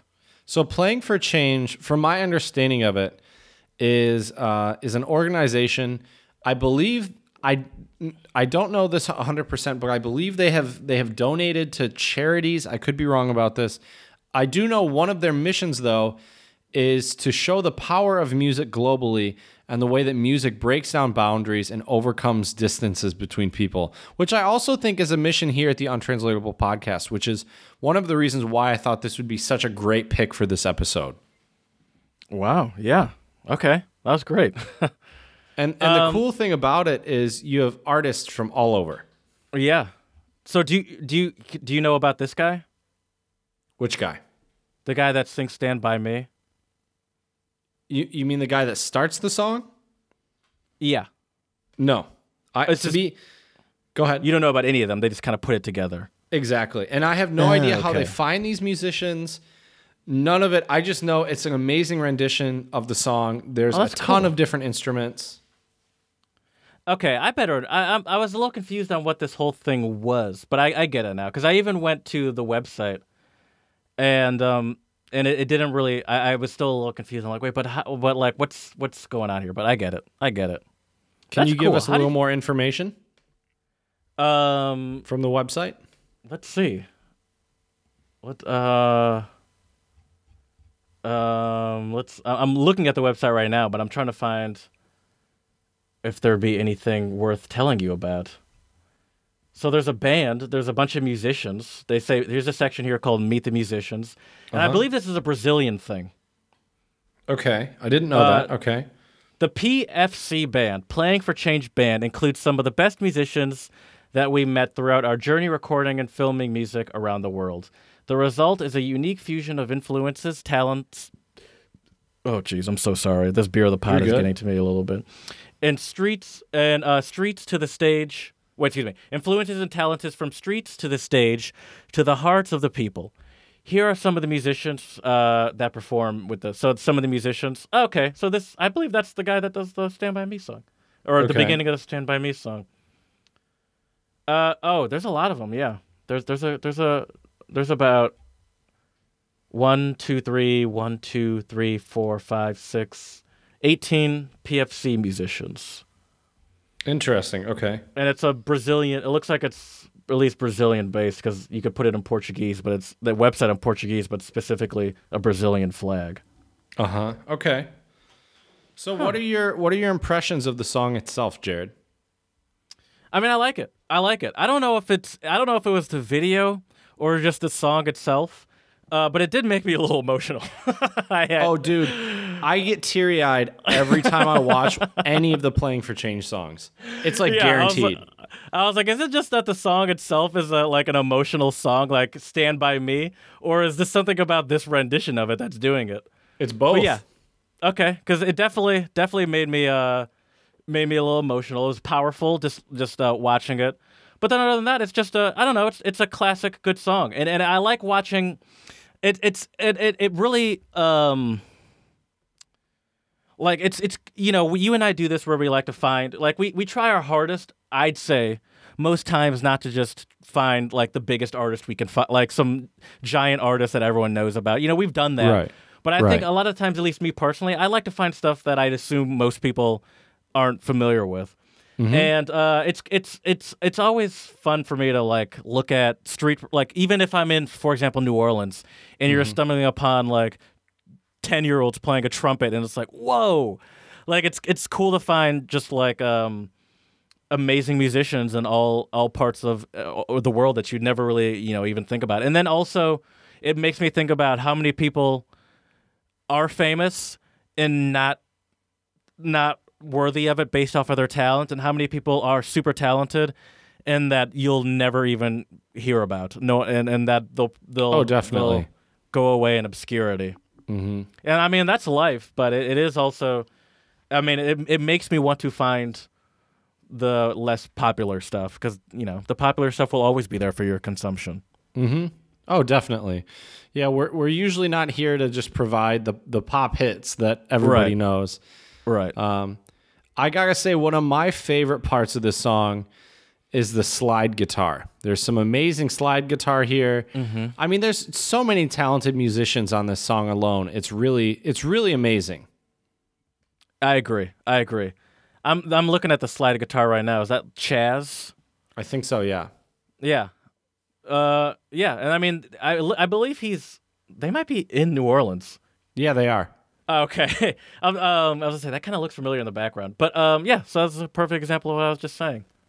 Right. People in New Orleans. Uh, but yeah, I thought it was great, and um, it was powerful. It it it um, as I said, made me uh cry one single thug tear. and and, uh, and uh, it's a great song of the pod, and it's great for this episode because I think, uh, you know, I, I mentioned how like um, you know, I, I I think in general I'm an introvert and I'm naturally kind of a loner, so I'm comfortable in that. But um, it's important to remember that like you need to have people there by you. I was my cousin's in town this week. She's from Colorado, but she's here for work, and uh, we went to go get dinner on uh, or get dinner the other day. And uh, I was telling her how I don't have any friends and all that stuff, and only because she asked, I didn't. She's like, "Hey, how's it going?" I don't have any friends. Um, so she was talking about if I had any friends. And I was like, "Not really." And um, and uh, I forgot where I was going with that. I totally forgot where I was going with that. So There you Being go. being sad. Oh, having someone to stand oh, by yeah, you. yeah, yeah, yeah, yeah. Uh, and I told her, I told her that like I'm like comfortable with it, and they're like, yeah, I'm, I'm kind of used to it though. Like I, I'm generally prefer to be alone, or like I'm one of those people that gets excited when people cancel plans and stuff. Uh huh. But it does not seem sustainable. She asked me, she's like, so what happens if you like injure yourself or like or like get straight or your car breaks down in the middle of nowhere? And I'm like, you know what? I've thought about that, and I have no answer to that. And I mentioned that I mountain bike, and it's I've often fallen and wondered what if that fall was the one that caused me to like break my ankle or something how am i going to drive my manual car like there's no i have no Right. help or no assistance and i'm kind of Right. on my own and it's like even though i'm comfortable and i like i don't feel like i'm going crazy or anything i don't feel like um, i don't cry my, i'm not depressed but like i do wonder it's like this it's not sustainable just for like daily sort of life incidents that come up Right. it's we, we it's all need very useful somebody. to have someone to at least be like, hey, could you pick me up from the airport, for example, or my car broke down. Can you come pick me up uh, uh, on this freeway in the middle of nowhere? Exactly. And you know, I'd be there for you in a heartbeat, buddy, but unfortunately, there's an ocean in between Hop on a us. so- flight, rent a car, drive it to me, and pick me up, please. Exactly. Exactly. so I we hope no you enjoy our song of the pod. Stand by me. Uh, it's fantastic. Um, It is. Stand by me. Playing for change. It'll be on our Twitter, untranslatable one. Check Mm-hmm. it out. It's absolutely fantastic. Well, Jared, sticking with our friendship theme today, I picked one of the coolest Czech words I've learned, which I've seen a lot of my students now use on social media. And that word is kamo. And no, it doesn't mean camouflage. Kamo is, uh, I believe it originally is a slang term for kamarád, which means friend, right? Um, but kamo is basically the Czech term for bro. Nice. That makes sense though. If it, if it is based off a kamarád, it's just like oh, my and combo. I have to give a big shout out to my kamo David, who was on the pod a while back, Pleasure. because he he had taught me, um, you know, bratr is the Czech word for brother. And, Okay, and, there's a false and, friend, and he not used, friend, he used a- that on some Czech people, and they're like, "Yeah, don't say that." They're like, "That's not what we say." And they taught him kamo, and then he taught That's me kind of like saying, "Hello, so- brother." Right, exactly, you sound like exactly. a cop.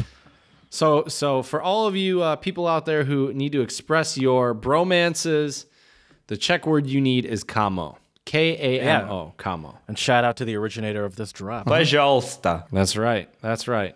All right. So now, Jared, it is that beautiful time for joke of the pod.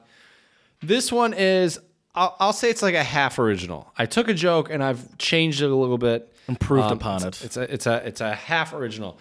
So Jared, uh, why did the guy change his name on Facebook to Benefits? um, because his complicated section didn't really fully uh, convey his feelings. Not quite. so whenever somebody adds him, he can say that he has friends with benefits. Uh, I knew it had something to do with friends with benefits. I just couldn't Yeah. put together what it would be. Right. So that was that was the joke of the pod for today. And uh, now it's come to that time to give all of our listeners out there a quote of the pod. And I have one today from Amit Kalantri, who is a uh, writer. And his Okay. quote is uh, uh, Two kinds of people have many friends one with a bank balance and another with boldness. Shots fired. Right? so, so he's essentially saying f- fake friends. yeah. Well, well Don't- don't either, fall for either fake you have fake friends. friends if you got that bank balance, or you have Yeah, real friends yeah, if you have that boldness. Right, right. Where it's like I, I'm presenting myself, not my bank account. Exactly. And I think that really plays on uh, a lot of things we've discussed today in this episode. You know, you you Right. you got to be bold. You know, got to be bad, got to be stronger. Who sings that song? I, I have no idea. gotta idea. be bold. You gotta be strong. You gotta no be idea. wiser. but yeah, that, that came right to my mind. my minute I said way. Who sings that song? I have I, I don't have the slightest idea, but it's true. You need, uh, don't be uh, afraid to put uh, yourself out there, meet new people. I think it's All Saints. I'm sorry. I gotta look it up. Go but ahead. it's it's all- killing me. I want to hear what it is as well. Des'ree. I'm gonna I'm gonna play this, but I'm not gonna play it fully through the just so I can hear a bit of it. Oh yeah, I've never even heard this. It's de- yeah, you hear it? Uh uh-uh. uh Oh yep. All right, that's a good song. it's it's a classic. You gotta... it's a classic. So that's right. So don't be that friend that you only have your fair weather and your fake friends because of your bank balance but be bold. Um, don't be afraid to meet people, whether it's at a club, a social event. Check out couch surfing, meetup, uh, get a language buddy. There are so many options. And I think that if you are able to make friends while you're abroad or you move anywhere new, it's really a great way to start to feel at home wherever you may be. So we really hope this episode has been helpful for all of you out there and you can make some meaningful friendships in the very near future. Try out some of our tips. Let us know how they work at untranslatable um, uh, untranslatable podcast at gmail.com untranslatable gator piss. podcast on instagram and untranslatable one on twitter. We would love to hear from you. We hope you all can make some awesome friends in the near future whether it's at home or abroad. So thank you very much. We've enjoyed this episode and hope you've enjoyed it as well. And we will talk to you next time and here at the untranslatable podcast we would like to say yakuyene